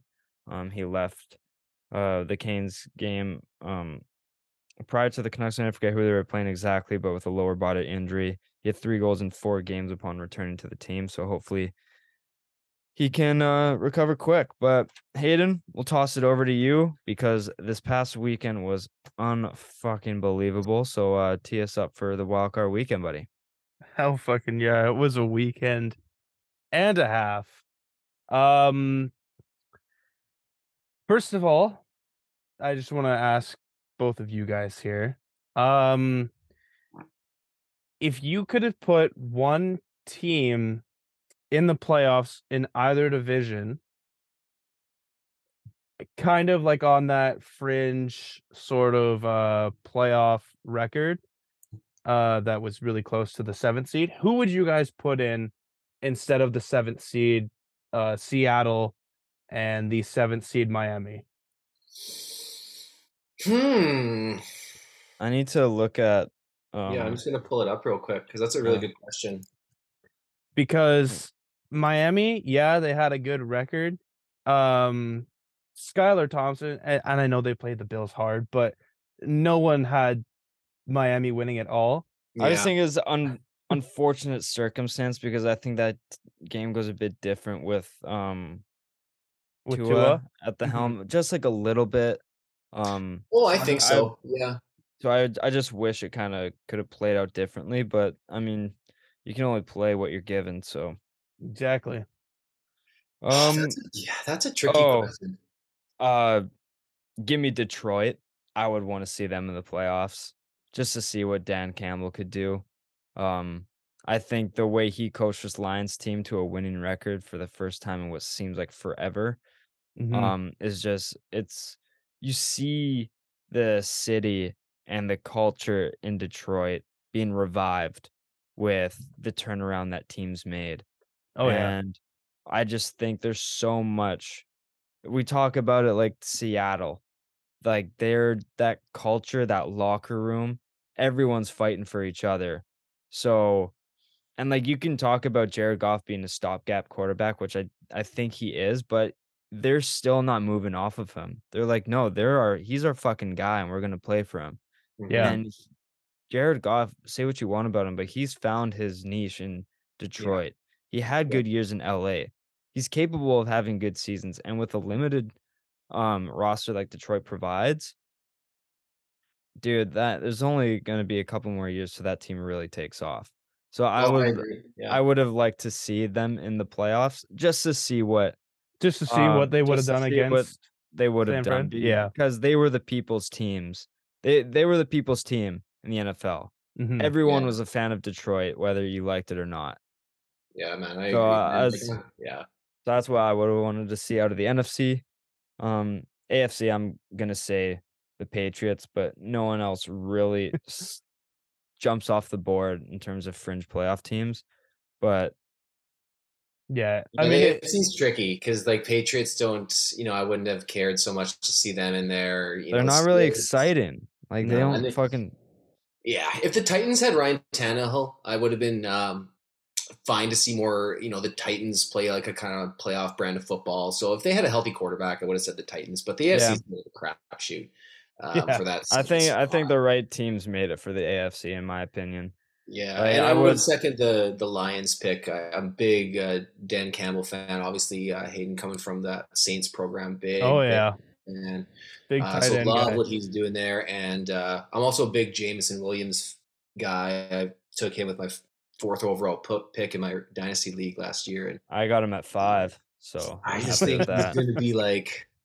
I just want to see more Lions football. I think they're Yeah. exciting, and um, I love those brands of football. So uh, Oh it's yeah. a shame that they didn't make it. I was actually like really rooting because whatever that situation was that they needed, I can't remember. The Seahawks, they were depending on the Seahawks losing, right? Yeah, they needed uh they needed to win their game and then they needed the Seahawks to lose Yeah. uh their game to LA, which it looked like it could have been Yeah. if Baker Mayfield had done anything equivalent to what he did against Denver. Yeah. Yeah. And it's not like the Packers weren't playing for anything either. Like they were a winning in. Yeah. So everyone in the comment section of like the NFL post of like what needs to happen for each team and stuff like that. And everyone was like, so we're all Lions fans, right? Oh, yeah. They're, they're like, we And don't I- want Green Bay to be a winning in. Uh, no.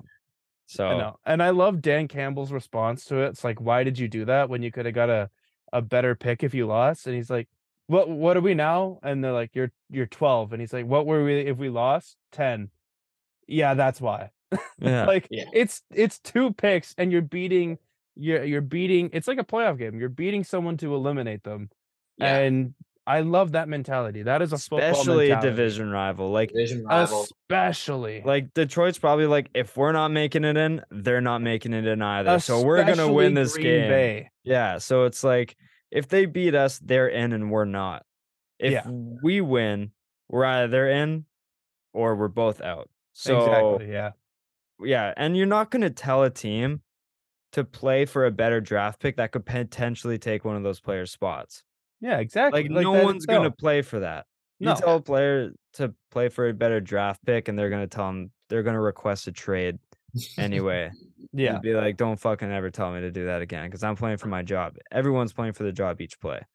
Big right. agree. Big agree. But So, yeah. with that, we'll start Saturday afternoon. We had the uh for the first half, what seemed like Seattle plus 10 was the smartest bet anyone could ever make in their life. And then Brock Purdy decided he's like, you know what? I have the shivers gone. Now I'm gonna start playing good. yeah, I'm And- settled in now. and everyone decided to play good. Deebo had a huge run. McCaffrey had a huge run. Kittle with two touchdowns on three catches. Like Mhm. yeah, so San Kittle's just Kittle's just back now, right? Like he's just he's back. He's back he with He's back.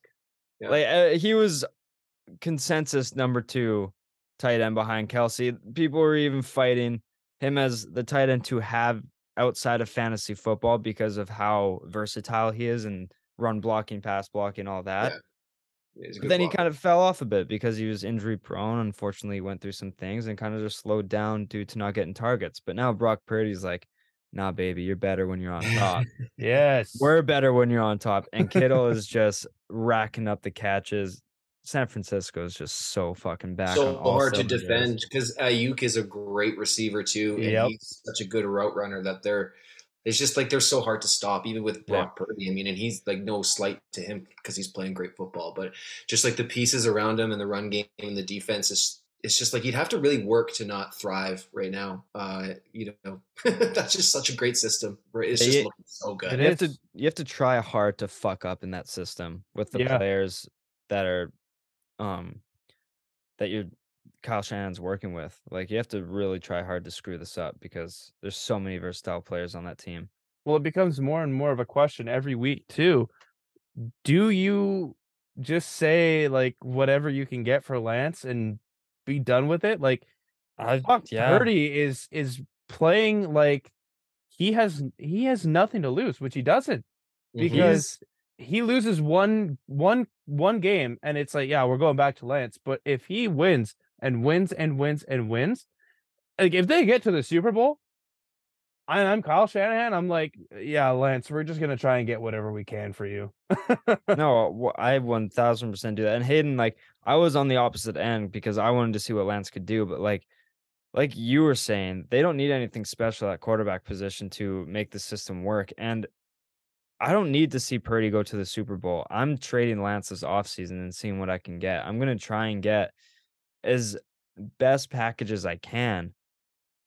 To I think I think they cemented that when they traded for CMC because I think if you add like a run first Yes. quarterback into that system, you're gonna screw up the the like it's gonna mess things up. Like it's just not conducive to a run, running quarterback right now with Christian McCaffrey and Yeah. how much hmm draft capital you sent to acquire him. I think when they made that move, it was to me to me that was like this is our build. Yeah. we'll, we'll we'll deal with Lance. Like that's just a, a, an and they can just get something for him. Like we'll see. I'm curious what they do with him. Like bring Yeah. him back to training camp. You know, get teams to have a look at him. We'll see. But Yeah. I do think he has to get some reps under his belt before they can trade him because of how gruesome his injury was. So you, I think preseason, maybe first couple weeks of regular season, they trade him just so people can actually scout him and get a Yeah. bit more film on him to see how he's playing and how that injuries um impacted him. But I do not think he's the quarterback of the future for the 49ers. I think he's going to be traded within next season at some point, I think. oh, and Yeah. teams will be lining up to take a chance at him, the quarterback. Oh yeah, position. especially if you could get him for cheap too. Like, Yeah. if he if he only plays in the preseason, you got to let him start all three games Yeah. and show what he can do. Uh, at hopefully least- he'll at be least around by split. then. At least get At Purdy in some games, like get him some halves as well, because he's still Agreed. a young quarterback. Um, Agreed. But, you just gotta let him like you just gotta tee up basically uh Lance and say like, yeah, this th- look at he's healthy, he's good. Uh, Like we'll take a third round for him. yeah, Let let bro cook. You know what I'm saying? Yeah. Um, but Brett, I do want to go back to your point about having Lance in the backfield with like McCaffrey and players like Deebo and Aiyuk and stuff like that. I really relate it to having too many ball handlers on an NBA team, like Yeah. having like Westbrook, Harden, and Chris Paul on the same team, kind of thing. It's like those are all guys who need the ball in their hands, so it's not going to work. When you guys, when you have Lance, Deebo, McCaffrey, they're all they all want to make plays. But when you have Lance who wants to run as well, that's going to ruin the morale when they're like, yo, this guy's not getting me the ball. He's not giving me the ball. But it's like, yo, I want to run with the ball as well. Like, that's Mhm. just going to ruin it. So if you get a quarterback who's going to facilitate and they're like, I don't need to fucking run. I suck at running. I'm a statue back here. Yeah. So it's like, all right, perfect. Your share can split between me and the other guys. We're going to get the ball more. Yeah. And with your limited running, we're going to get more screens, handoffs, slants, whatever, and let us do more um, Yeah. making plays and stuff. So I really think that it's best to go with quarterbacks like um, Purdy. Jimmy Garoppolo and Brock Purdy. Because Elijah Mitchell's no slouch either. I mean, that guy, he's a bit of a bandit. He can churn.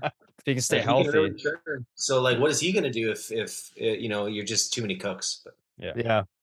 No, I I agree, and that's what I related to. Yeah, too many cooks in the kitchen, uh, especially you know if you consider or if you basically put this into uh cooking terms, you can't have your head chef have like eight sous chefs because then it's like you just got no regular cooks. So yeah, you you gotta let you gotta let the boys eat, but you also gotta let them you know take a little bit off. Yes. But yeah. yeah. So San Francisco, you guys are in a very good good position right now. Oh, they're back at the Uh, top. And oh, it's yeah. amazing how much that last thing quick. Yeah. I was really interesting to see how like McCaffrey would gel with that roster right away. He hasn't taken Instantly.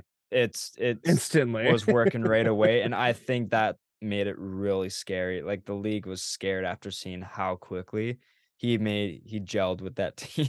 Well, People fuck! It's like, only like you put the you put like the best dual that dual threat running back in like one of the most creative offensive minds in all of football. What do you think's gonna happen? Yeah, Yeah. he's gonna he's gonna tear it up. Dude, you have a running back who can play receiver. You have a receiver who can play running back. You have like it's you have two A tight end dual- who's a lineman. yeah, it's fucking unfair. And then you have Aiyuk, who's the forgotten wide receiver one on that team. Yeah, and then, no. like, the defense alone could eat people all the way to the Super oh, Bowl. Oh, Like, so it's, easily. Dude, you have Warner and Bosa on that defense alone.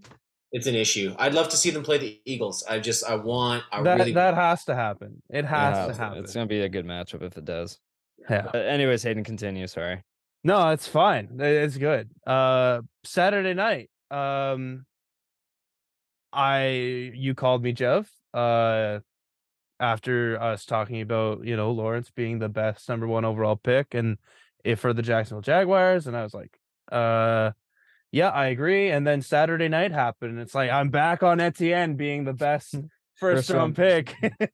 and then uh, 2 hours later Staley, fuck- Staley. like ah but the sad part is we saw this coming we called it we called that the chargers were gonna do this but in such dramatic fashion never saw that coming Yeah, like Brett, Brett, I said that I wouldn't be surprised. Like me, Ian, and Hayden last week, we all said that we could see the Jaguars winning this game. Like they did it earlier in the season. Yeah. Like they're not like they're home underdogs um still, which like that's like they could really win this game. Yeah. But I didn't think they'd do it in this fashion. Like I thought they'd be going toe to toe with Toe to toe, yeah. shout a win. Yeah. Not a 27 point comeback. Like what the fuck? no It's unbelievable. and I, I just I, I love talking or how everyone talks about like the turnover differential. It just it just reminds me of it takes me back to a dark place uh saints in playoffs. Um it, when you have plus five turnover differential you're not supposed to win. Yeah. when new orleans had a plus three turnover differential and lost to tampa in the divisional two years ago which by the way Drew Brees played his last uh, game ever two years ago today, Ah. or three years ago today. Fucking kill me right Pouring now. out some oldie. Yeah, pour one out for the boy, but um, it's like you're not supposed to win those games. no, No. And the moment the moment I knew when it was going to be different was when the Chargers didn't score when the ball hit the fucking guy right on the head uh for like the punt gunner return man or whatever and it's like how do you not score within the 20 yard line there? At least a touchdown you know? You kick Yeah. the field goal Yeah. and then the next drive the Jaguars had they went down and scored and I was like that's going to be it right there. And then slowly inching and inching and inching and you know 28 to 3 is is is irrelevant now. It's now 27 to 7 or 27 nothing. Yeah, it's twenty-seven nothing. Yeah Third biggest playoff comeback in NFL history, yeah if I'm not mistaken. And the twenty-eight to three was just Super Bowl, like biggest Yep. Super Bowl comeback. It's very But- Chargers. It's very on brand for them. And I think like I think the Chargers like kind of started charging last week when they played all their starters and they didn't have to. yep And I watched Mike Williams get hurt and I'm just like this Why? is thi- if I was a Chargers fan and I have a couple of close buddies who are like degenerate Chargers fans. Uh, it just it would make me want to ram my head through the drywall. Right? It's like, oh my why are you starting? Like, why is this happening? And to me, I was like the right. I was just, just like, this is this is not going to be the Chargers year. Like they their run defense is Swiss cheese. So to me, I was like, the Jaguars are going to win if they can just run the ball like in between the tackles consistently. I think they can win this football game. And then sure enough, sure enough, it was like, no, we're gonna throw four picks and crawl our way back. But uh, the Chargers are just that frustrating franchise. Like all the talent in the world, and they just Yeah. can't. They've never found a way to pull it all together. It's just I just never think they've had a qualified coach at the helm to really drive the bus on that because I think right from the get go, Jaguars were up heavily in coaching. Oh with um, Doug P? Pederson yeah. has that playoff run, that Super Bowl under his belt. Yeah. And he turned this Jaguars team around. Like I've never seen a team turn around quicker than this Jaguars team. And it really showed that coaching matters because Urban Meyer was utterly disgraceful. god awful And Pederson came and was like, Don't worry, I'm here. and that did wonders to Lawrence. Um, because he really showed Clemson Lawrence this year. yeah. And in that sense, This second is that half, right? generational talent that everyone Yeah. thought they were getting, right? So Um, he I mean, needed that first half, support. Yeah. and they Chargers chargered. Like it's Yep. it's really unfortunate because I'm not a Chargers fan, but like I picked up Herbert in my dynasty league off the waiver wire and started falling in love with him. So I'm like Mhm. an adopted Herbert Fan. So I, Fanatic. w- I want to see him do well. Like he is one of my favorite quarterbacks in the league. I really want to see him succeed. So I have to see the Chargers succeed. I didn't watch like the last maybe third of the game because I was um going to a friend's birthday. But I saw the score because I was like, I want to see what the score is at. Because I kind of saw that the Jags were starting to turn it on a little bit. Like they they got a score and stuff like that, and they were kind of turning up the heat a little bit. I saw that it was 30 to 28 for the Chargers with three seconds left in the fourth. And I'm like, the only reason it doesn't say final right now is because the Jags are probably in field goal range. And they called the mm-hmm. timeout. And I'm like, I'm not getting an update right now. I put my phone away for five minutes. I look up and I see. And I texted Hayden because I saw that the time was frozen. I texted Hayden. I was like, what's happening right now? Because I see this. Like, what is happening in the game? Five minutes later, I look, turn my phone on and TSN notification. Hayden texted me. I was like, it actually happened. Oh my god, I didn't. yeah I didn't think it was possible. let me just say that kick barely went in but it went in and that's all that matters on the They don't ask sheet. how. Yeah, they don't Yeah. ask how.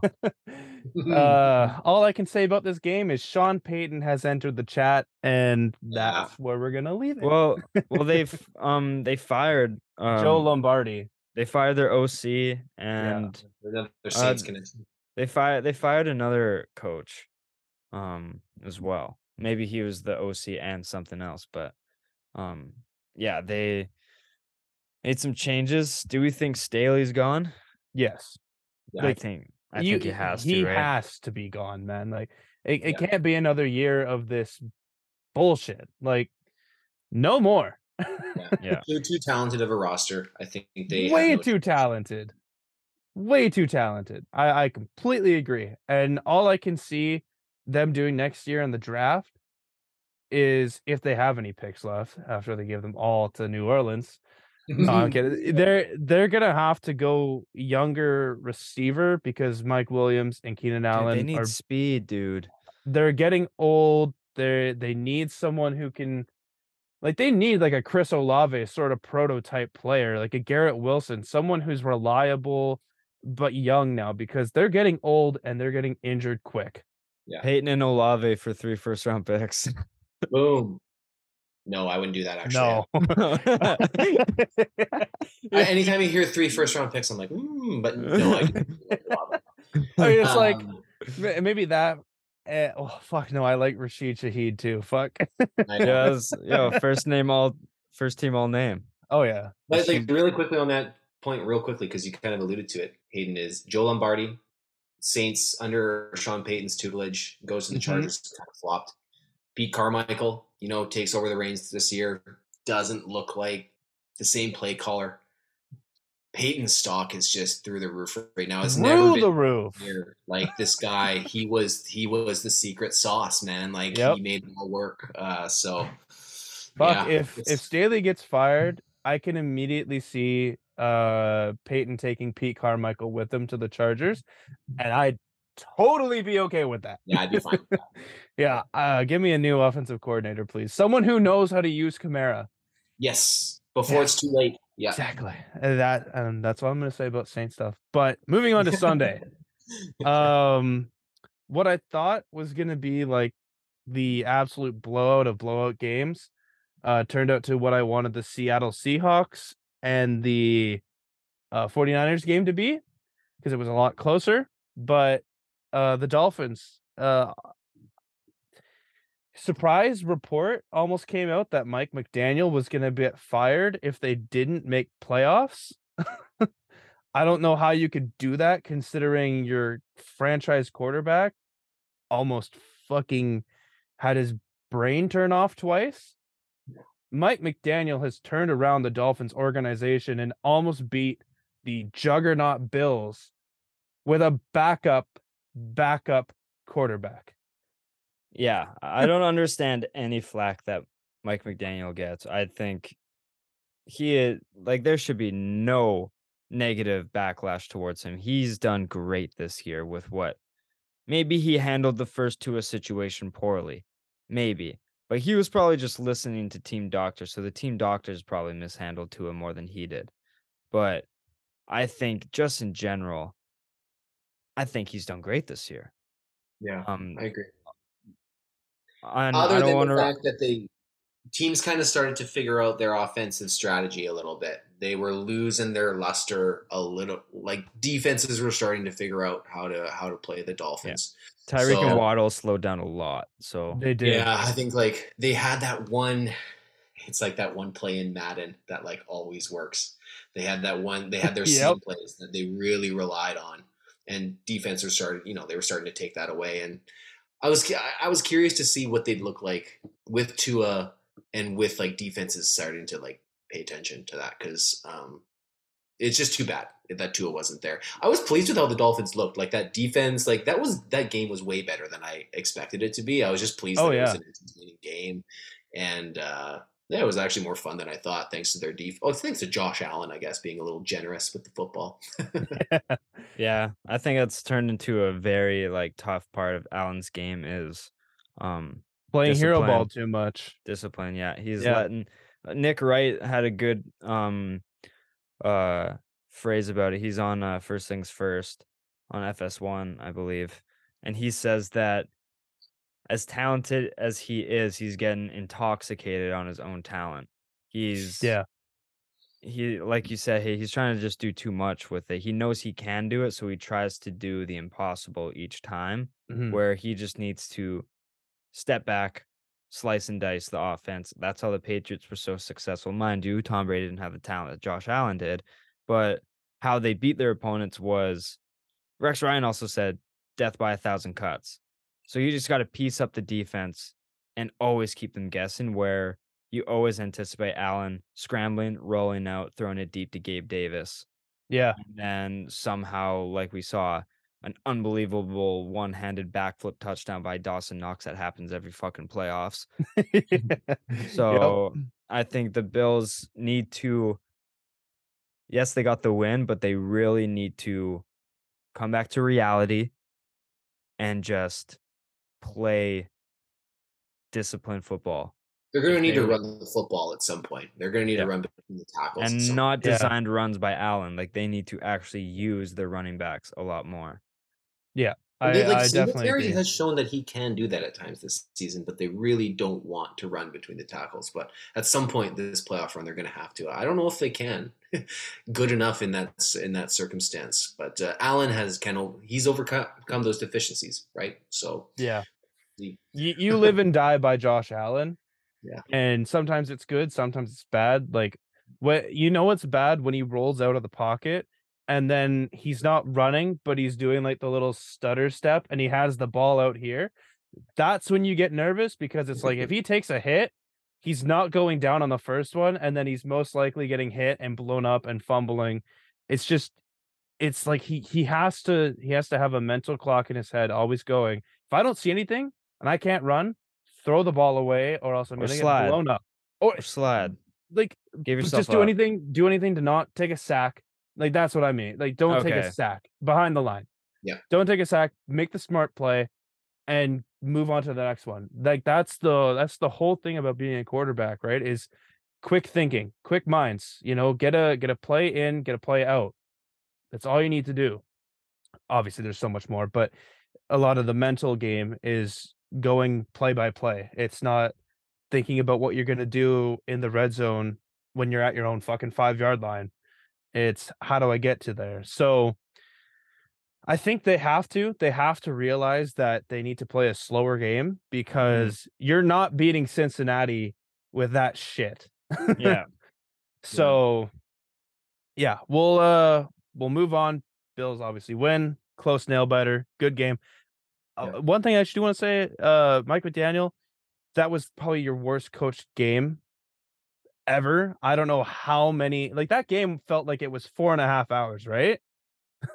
I um I didn't catch uh the first half of it, but I tried to watch as much as the second half was. It went from like 10 o'clock, Jeff, uh, to th- they had to delay the New York Yeah. and Vin- Minnesota game to 150. yeah. yeah. And it still and it still went over. Yeah. Like it ended at like two, like one fifty five. And that was that was a lot of false starts and a lot of like timeouts taken by McDaniel. Terrible, terrible Yeah. coaching game. But next game, uh the Giants uh upset the fraudulent Minnesota Vikings and uh Brett as a Saints fan, I think we were both cheering for the Giants. And no issues with that outcome. Yeah. Yeah, no, only post the Minneapolis Miracle the day before about everywhere on my timeline, all for you to throw it three yards, uh, On three fourth yards and eight. beyond the yon, uh, be, yeah, beyond the line of scrimmage on fourth and eight to end your season. A big fuck you to Minnesota. That's yeah. the most and Kirk such a thing Kirk to do. Cousins way of finishing a season. I, Yes, was, I you beat me to the punch, Brett. Uh, Like that's such a Kirk thing to do. Like, absolutely. Yeah, it really is. And I, I was just like, oh my god, wow. Josh Dobbs must have called Kirk and said like, yo, this play works, man.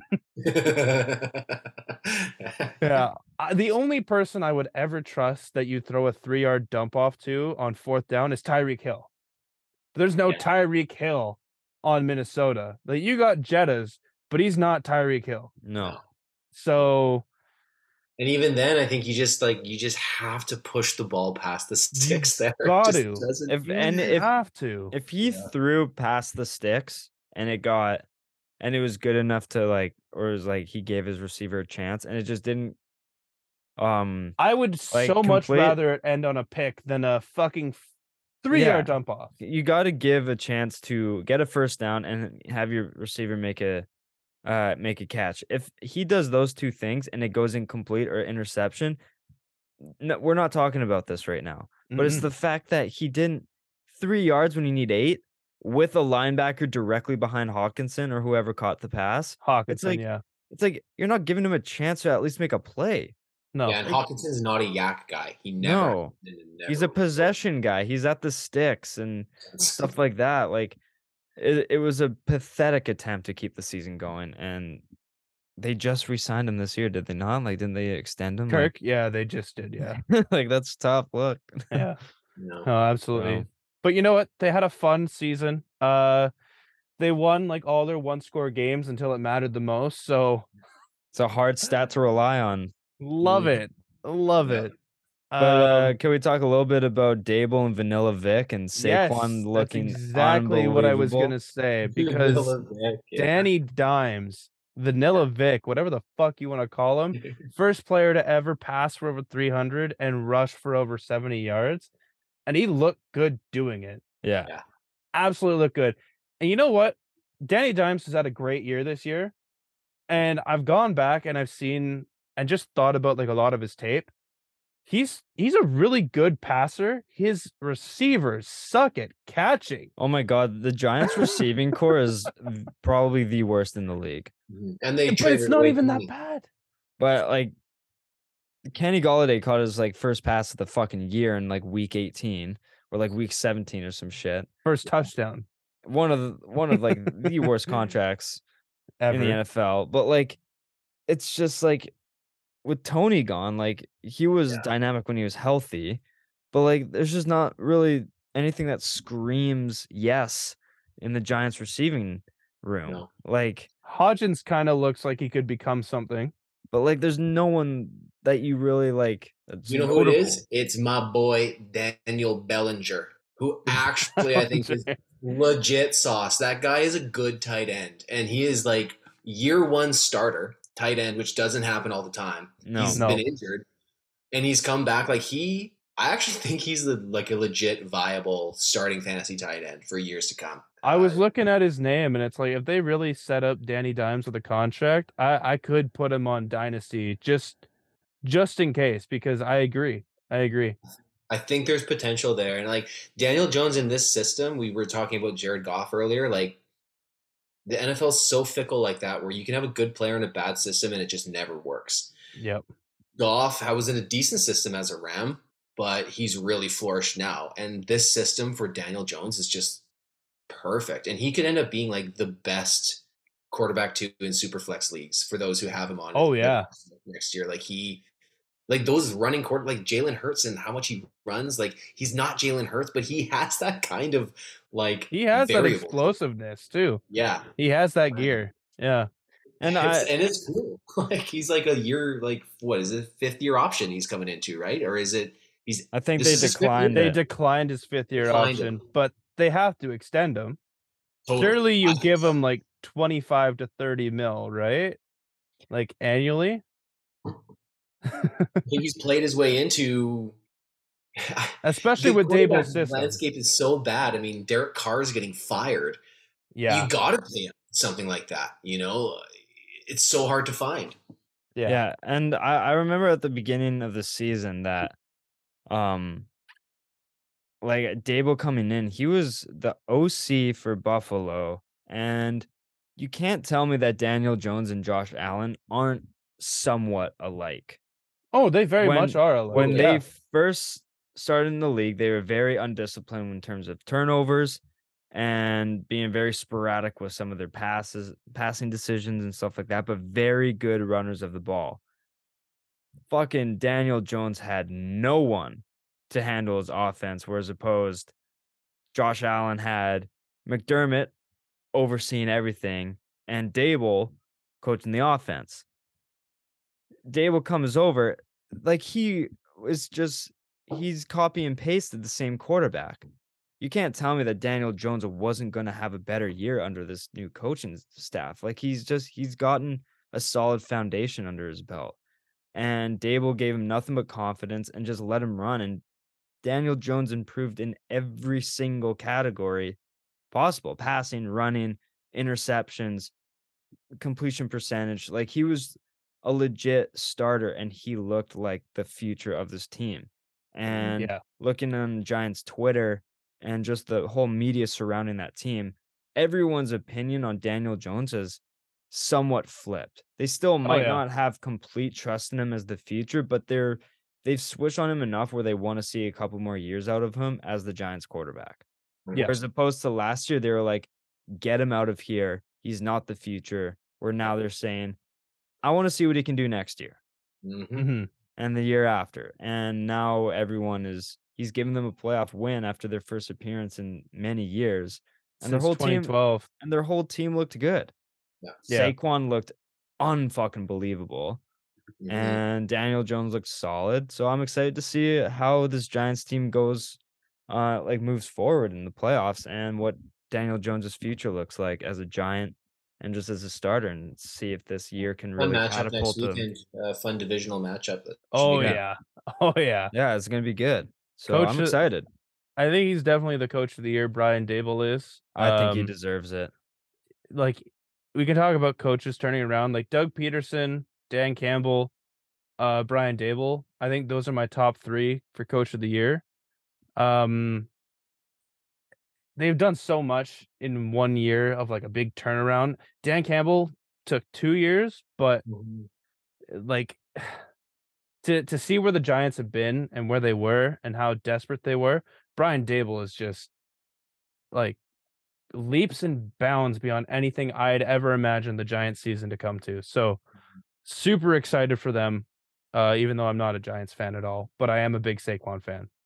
Yeah. I've loved Saquon. So I think you can look back and say that that was worth the draft capi- capital for Saquon, even without, yes, even with the hiccups. Uh, they can't do what they did yesterday without like an elite running No. back. and and he like that spin move that he put on. I think it was Harrison Smith. If put Harrison Smith in retirement home with that one. Fuck. Yeah. But uh we'll move it to Sunday night. Uh man, uh, so many mixed uh emotions of quarterback fans. Uh Michael Vick and RG3 were going at it and started talking shit. RG3 even posted a picture of his fucked up leg in that brace uh playing through it uh cuz Michael Vick was so hard on Lamar Jackson saying that he needs to just play this game. Mm. No. Yeah. No. he does not. Uh Robert Griffin kind of cringed this year, but I will fully back him and say that he put Vick in a body bag. Pun not intended and um absolutely bodied him with his picture saying like no lamar needs to take his time. He doesn't have a contract yet and he's going to get paid by someone next year. Cincinnati uh took care of business in baltimore but i feel like we all knew it was coming considering that baltimore's defense was the only thing that could kind of stop cincinnati because their offense looked so brutal to watch Yeah. and that last play was just how their season has gone. yeah. I mean, like One Dobbins. Dobbins looked solid. And but like it just looked like Huntley couldn't really get comfortable until later. Like it And seemed like yeah. he was really really scrambling in the backfield. Like he didn't really have any time to make decisions.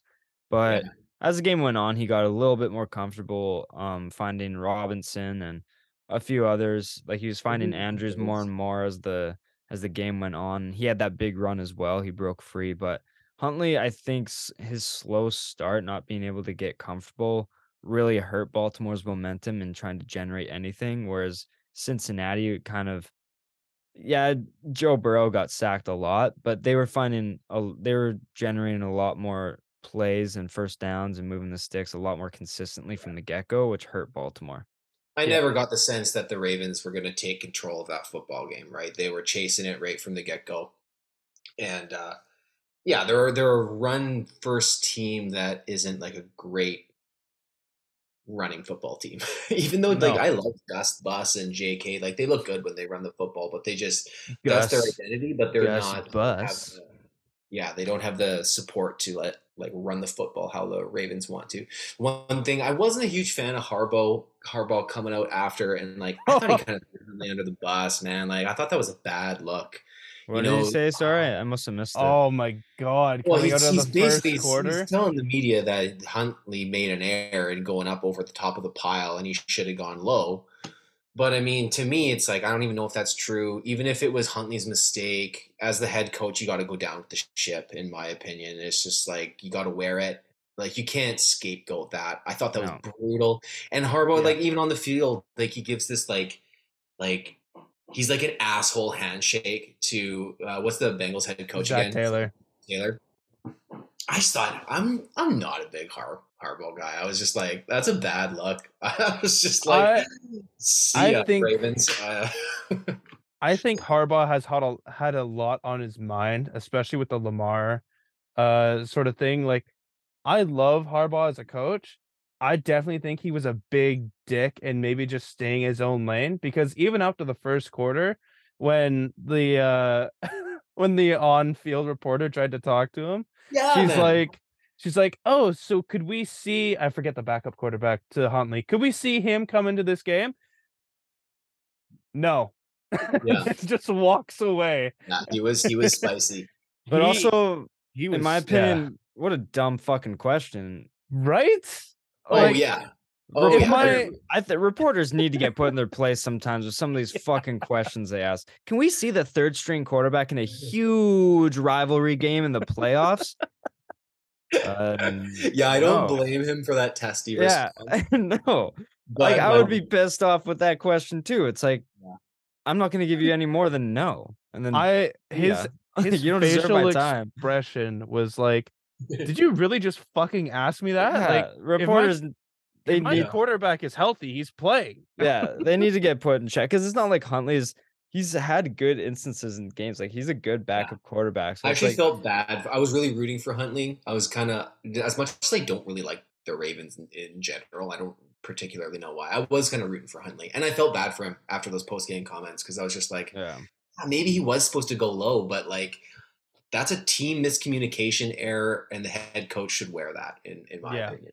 Anyway, no, I I, agree. I agree that you have to go down with the ship no matter what, and then address it face to face with your guy. yeah, um, man.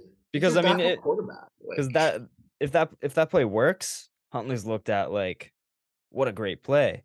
But since it didn't, it's like what a dumb play, right? It's one of those where um n- the result will determine what people say about it. Um so I think you got to ride with your guys and then address it privately. Yeah. No, definitely. But that was oh voice crack, Jesus Christ. Jesus, but buddy. that was the uh, Sunday night game. Now into the amazing Monday night game. Now, Jeff, I know you don't want to talk about this at all, so you can just unplug your headphones. Brett and I can just. Uh, Yeah, I I don't think I've ever been more infuriated about a game that my team wasn't involved in. Like Hayden with that survivor pool, I was like Tampa Bay with points at home against a team Brady's never lost to. I'm taking that. Yeah, yeah. The first two drives from Dallas, I was like, this is looking good. But also the first yeah, two drives like, from oh, wow. Tampa, but also the first two drives from Tampa, I'm like, this isn't looking good. Because I mean, nothing happened the first two possessions for each team. no, And then Prescott just went to work and just started putting the Tampa Bay defense on the workbench and just absolutely. fucking tearing them apart. And my entire like morale was just going down. And I was delivering pizzas and I was I was breaking the rules and had the game on while I was driving. And just Prescott was going over the top.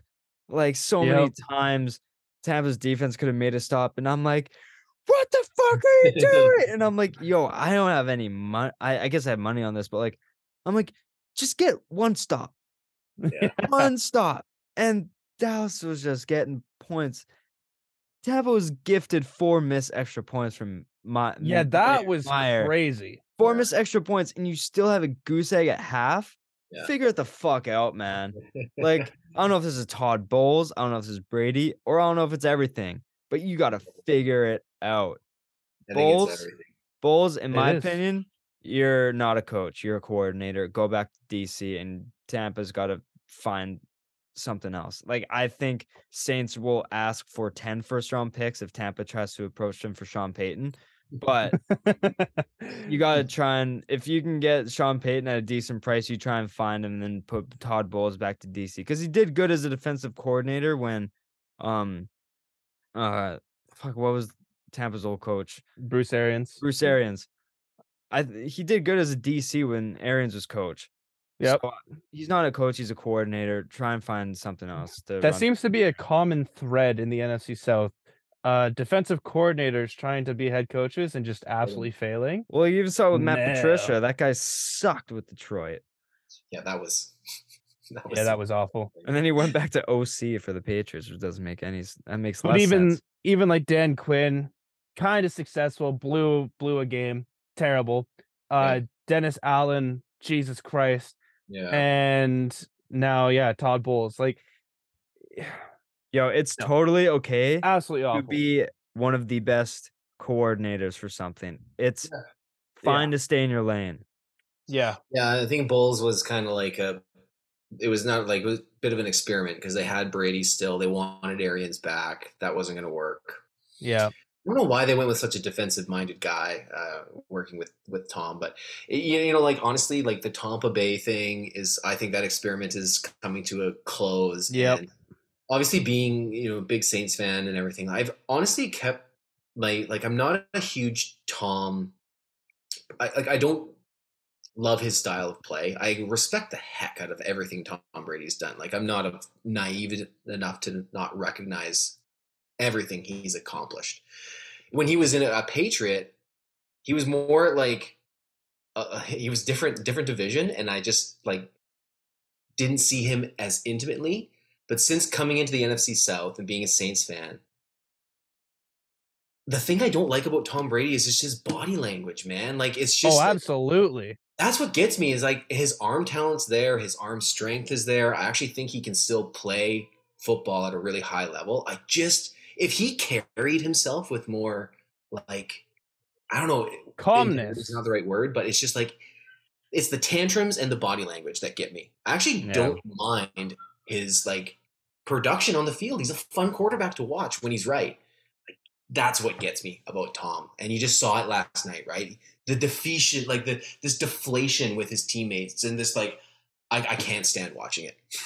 that was that was like one of the best things for like the past three years was just watching well other than this year because they actually won both games against new orleans but the last the last four games mining the playoffs seeing tom brady just rage out on the sidelines throwing tablets tantrums throwing anything that he can that actually is a completion and not an interception to new orleans was just was just um, music to my ears but it was to my eyes. Like just Yeah. visually watching me that was giving me a uh fucking stiffy but but no i can see how that'd be frustrating and he takes it out in the worst ways. Like there was even a video where he tried to pull a mac jones and uh kick someone from the back like a total red flag in in soccer. So yeah he definitely has his tantrums and Yeah.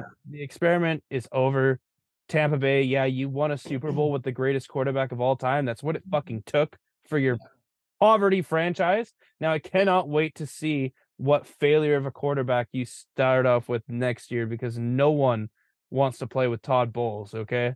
no, and then And- there's, there's some issues on that roster. I mean, the offensive Oh, line. the offensive line. Playoff the receivers are aging, and Godwin doesn't look quite the same. And like I was about to say they're they're getting old. Like Yep. they, I think they need to. This is a perfect opportunity to just Blow it up. blow it Yeah. up, suck for a while, and Fire Todd. Like that. Mm. That is a good excuse to fire Todd Bowles because you realize it's not going to go anywhere next year if you don't have a quarterback. Blow it up. yeah, I think it's a good time to blow it join up. the But- rest of the NFC South. but also but also I want to give flowers to Dallas. Like they had a really good game script and they oh played- yes, they had a really good game. Prescott, I think unbelievable he- playing. he- there was a ton of pressure on him going into this game. Um tying the league in interceptions and playing like five less games than everyone else and there's a lot of narratives going um stuck to his name um not just this year but just based on his playoff history he was one and three going into this game and this was a very big opportunity to prove everyone wrong. And he threw for over 300 yards and four touchdowns, and Mhm. just composed himself. He was really composed, and he just played a really, really good game. And I just got to give respects to Dak and just the Cowboys in general because there's a lot of pressure and they lived up to it. So Yeah, they stepped up. Agreed. They looked good. They changed the course a little bit. They were kind of trending down in the last little few weeks there, but especially with that loss against Washington. yeah, that's why I Yeah. their picked run, Tampa Bay too. looked good again. You know, if Dallas can run the football with both those guys, I mean, Oh yeah, it's- Tony it's- Pollard is such a good running back. He's so electric. Yep. Yeah, so it's encouraging to see, and all the teams left deserve to be here, and it's going to make for some good football this coming weekend. I'm Also, one thing, Brett, how awesome was it seeing a receiver with number 13 destroying Carlton Davis? yeah, yeah, I agree wholeheartedly. Yeah. Saints fans will get that. Oh yeah. That's awesome. But uh that's wild card weekend. Uh looking forward to an amazing uh, amazing amazing uh divisional weekend. a lot of divisional games, which is kind of funny how that correlates. So yeah. we'll see how it plays out. Hayden, do you want a lot of to? You just want to give each matchup, and we'll just quickly give who we think will win, just like money line. Uh yeah, we can quickly do that. Let me pull up uh Pull the matchups. Bet three Yeah. six five up here because that is my trusty dusties. Uh so the first Saturday game uh is Jacksonville at Kansas City. Uh eight and a half point favorite Kansas City is. Uh the over under is 53 points. Jesus Christ. Um Uh, tell me why I like the Jaguars kind of being a frisky money line play. I think I think Kansas City takes care of them money line wise, but I wouldn't be surprised if um Jacksonville pulls um close late. And covers. Like yeah, um maybe lose by five or six. Um pulls a quick uh backdoor cover kind of thing. Um I can see um Jags riding momentum and giving Casey a tough test, but I think Casey handles them uh at home and goes to the I think they handle Conference it at home, title. I think Vegas, like anytime Vegas goes heavy on the point total like that, I tend to think they're onto something like. I think the weather's supposed to be decent at Arrowhead, and it's just to be Point City. Yeah, it, it very well could be. No, I uh, I like that, but that's the first Sunday, uh, or Saturday, Saturday evening, I guess. Um, will consist of the Giants and the Eagles, which,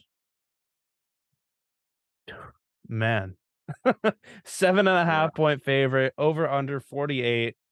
Um, I'd like to think that the Eagles have this, but the third time a team plays someone in a game this meaningful scares the shit out of me. hmm And especially with how hot the Giants are. And is it going to be rust from Philly? Like, are we going to see a well tuned oil machine or are we going to see a bunch of quirks, maybe not, you know, fully kinked out yet? Like, this is another one where I could see the spread very much in a in a good play. Yeah, I, I agree. I got the Eagles though. I think the Eagles are gonna close them out. You have to assume. Yeah, yeah. I think it's a big spread, though. I think the Giants are going to show up. Um, Like I think Eagles money line, but I like the Giants to cover. mhm. Yeah, me too. I like the Giants to cover that, but I got to go Eagles. I just don't think that. I think that team is just. I don't think this is the the weekend that they that they go out. As long as Hurts is healthy, I think they win.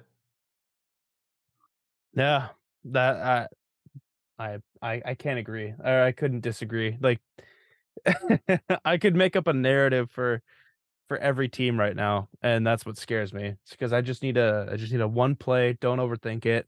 But the Sunday game, uh, at twelve, will be Cincinnati versus Buffalo. Uh, a rematch of a primed up Week seventeen. Um, I think I'm not trying to clickbait clout chase or anything. If Damar Hamlin shows up for the pregame, I'm hammering Buffalo minus a million. Like Yeah. if if he comes out and he leads like a pregame chant or does whatever, eh, Buffalo won't like they can't lose that day. You know what I mean? So it's gonna be an uphill battle, in my opinion, for Cincinnati, but it's gonna be a great fucking game.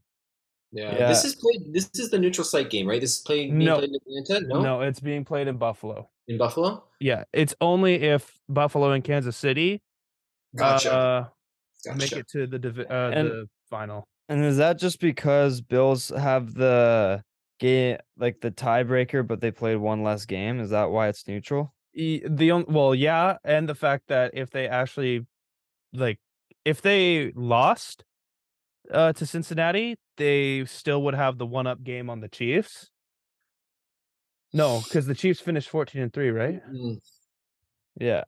yeah so if the bills had won against cincinnati then it would be buffalo home field advantage Yeah, Uh, because so, Buffalo yeah. would have won the AFC if they beat Cincy, right? Because they Ex- would have. Exactly. And and New England week 18. So there's so many like uncertainties that neutral site, which I I totally agree with. And it looks like it's going to be played in Atlanta, mhm. which I don't understand because these are two outdoor cold weather teams. Yeah. Uh but yeah, no, let's put them on turf and let's make the over under 60 points. Yeah. yeah. Oh yeah. But Uh, no, we, got to get through this week first obviously with Buffalo. Uh I like Buffalo to win this game. Yeah, I'll take. I like Cincy. I think Cincy. No, I'm actually going Bengals too. Uh, I know I I understand the the Damar like the DH narrative. I think that's like a very real thing. But uh, I, like I like the Bengals. I, I something about Josh Allen's play recently has just I'm leaning Bengals in my in my gut. I just like Bengals history with big games, and I just think they show up when it matters, and they just somehow lock down. I like to see Ja'Marr Chase getting like lippy last game. Like he seems to be elevating right now, and uh, I like I like the Bengals this game. Yeah. No, I I agree. Like there's there's so many narratives that you can go off with this week and this is just another one. Yeah. So, uh last game, uh Dallas will head to Santa Clara to play uh hot hot hot San Francisco 49ers team that is a three and a half point favorite. So what Vegas is telling me is that these teams are even on a neutral site. Bullshit. Uh Dallas, you're playing good, but San Francisco, like they could be the hottest team right now. Uh this will be Purdy's biggest stage, undoubtedly. Uh Sunday night football game, prime time, huge Yeah. divisional game. I think he has the lights for this. And I think I might make a parlay, like betting the uh the eight and a half point plus, seven and a half point plus, the uh five point plus for Bengals, and then give me the one minus, which is San Francisco minus three and a half, because Mm. I like San Fran to win this game. Yeah, I like San, I like I like San Fran as well. And the over under is only 46 and a half. Uh hammer that over. Yeah, I like the over. Two offense powerhouses. Two Yeah. decent defenses though, but I like the offense overpowering each defense. Seeing as how Dallas single handedly like just fucked Tampa Bay's defense. Yeah. Yeah. Yeah, I have to imagine that it'll be over 46 and a half points. Yeah, that's respectable. Yeah, I agree That's with fair. that. But with that, that is the upcoming uh weekend slate. I like it. Um, I had a game prepared, but we have been going for a while. Are you guys wanting to do what I had prepared, or Brett? I know you have a kid, so if you have to get back to that, I totally Yeah, understand. I do have to Um, bounce at this point, boys. I'd love to stick around and do the to the do the draft with you. Maybe we can do something like that next time I'm on. But um, I got to roll out here. I can hear a commotion behind me. Yeah. No, I totally respect. We might do no game this week. We'll probably just tap out because we have been going for a while. Like I said, if that's uh if that works with you, Hayde, we'll uh we'll postpone this one for another time. But No worries. uh Brett, thank you so much for coming on, man. I really appreciate it. We really appreciate it. Uh where can the people find uh find yourself? Because I know you're doing a lot of work with some guitar lessons and stuff like that, and a lot of stuff in music. So where can the people find your stuff? Yeah, absolutely. I love sports, but I'm a music educator and performer as well. So you can find me on Instagram, Brett Roselle Music, and uh, you can f- find my website, brettroselle.com. Search my name into the old Google bar or any uh, social platform, and you can come across my content. And if you want to learn the guitar, hit me up. Love it. Hayden, where can the people find you?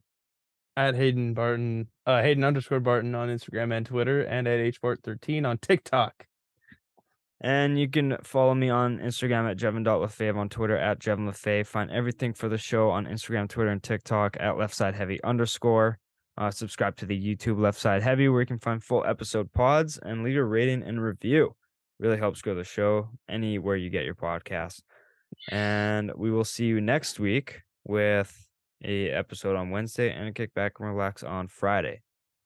Thank you for listening. Thank you for watching, and we'll see you next time. Peace.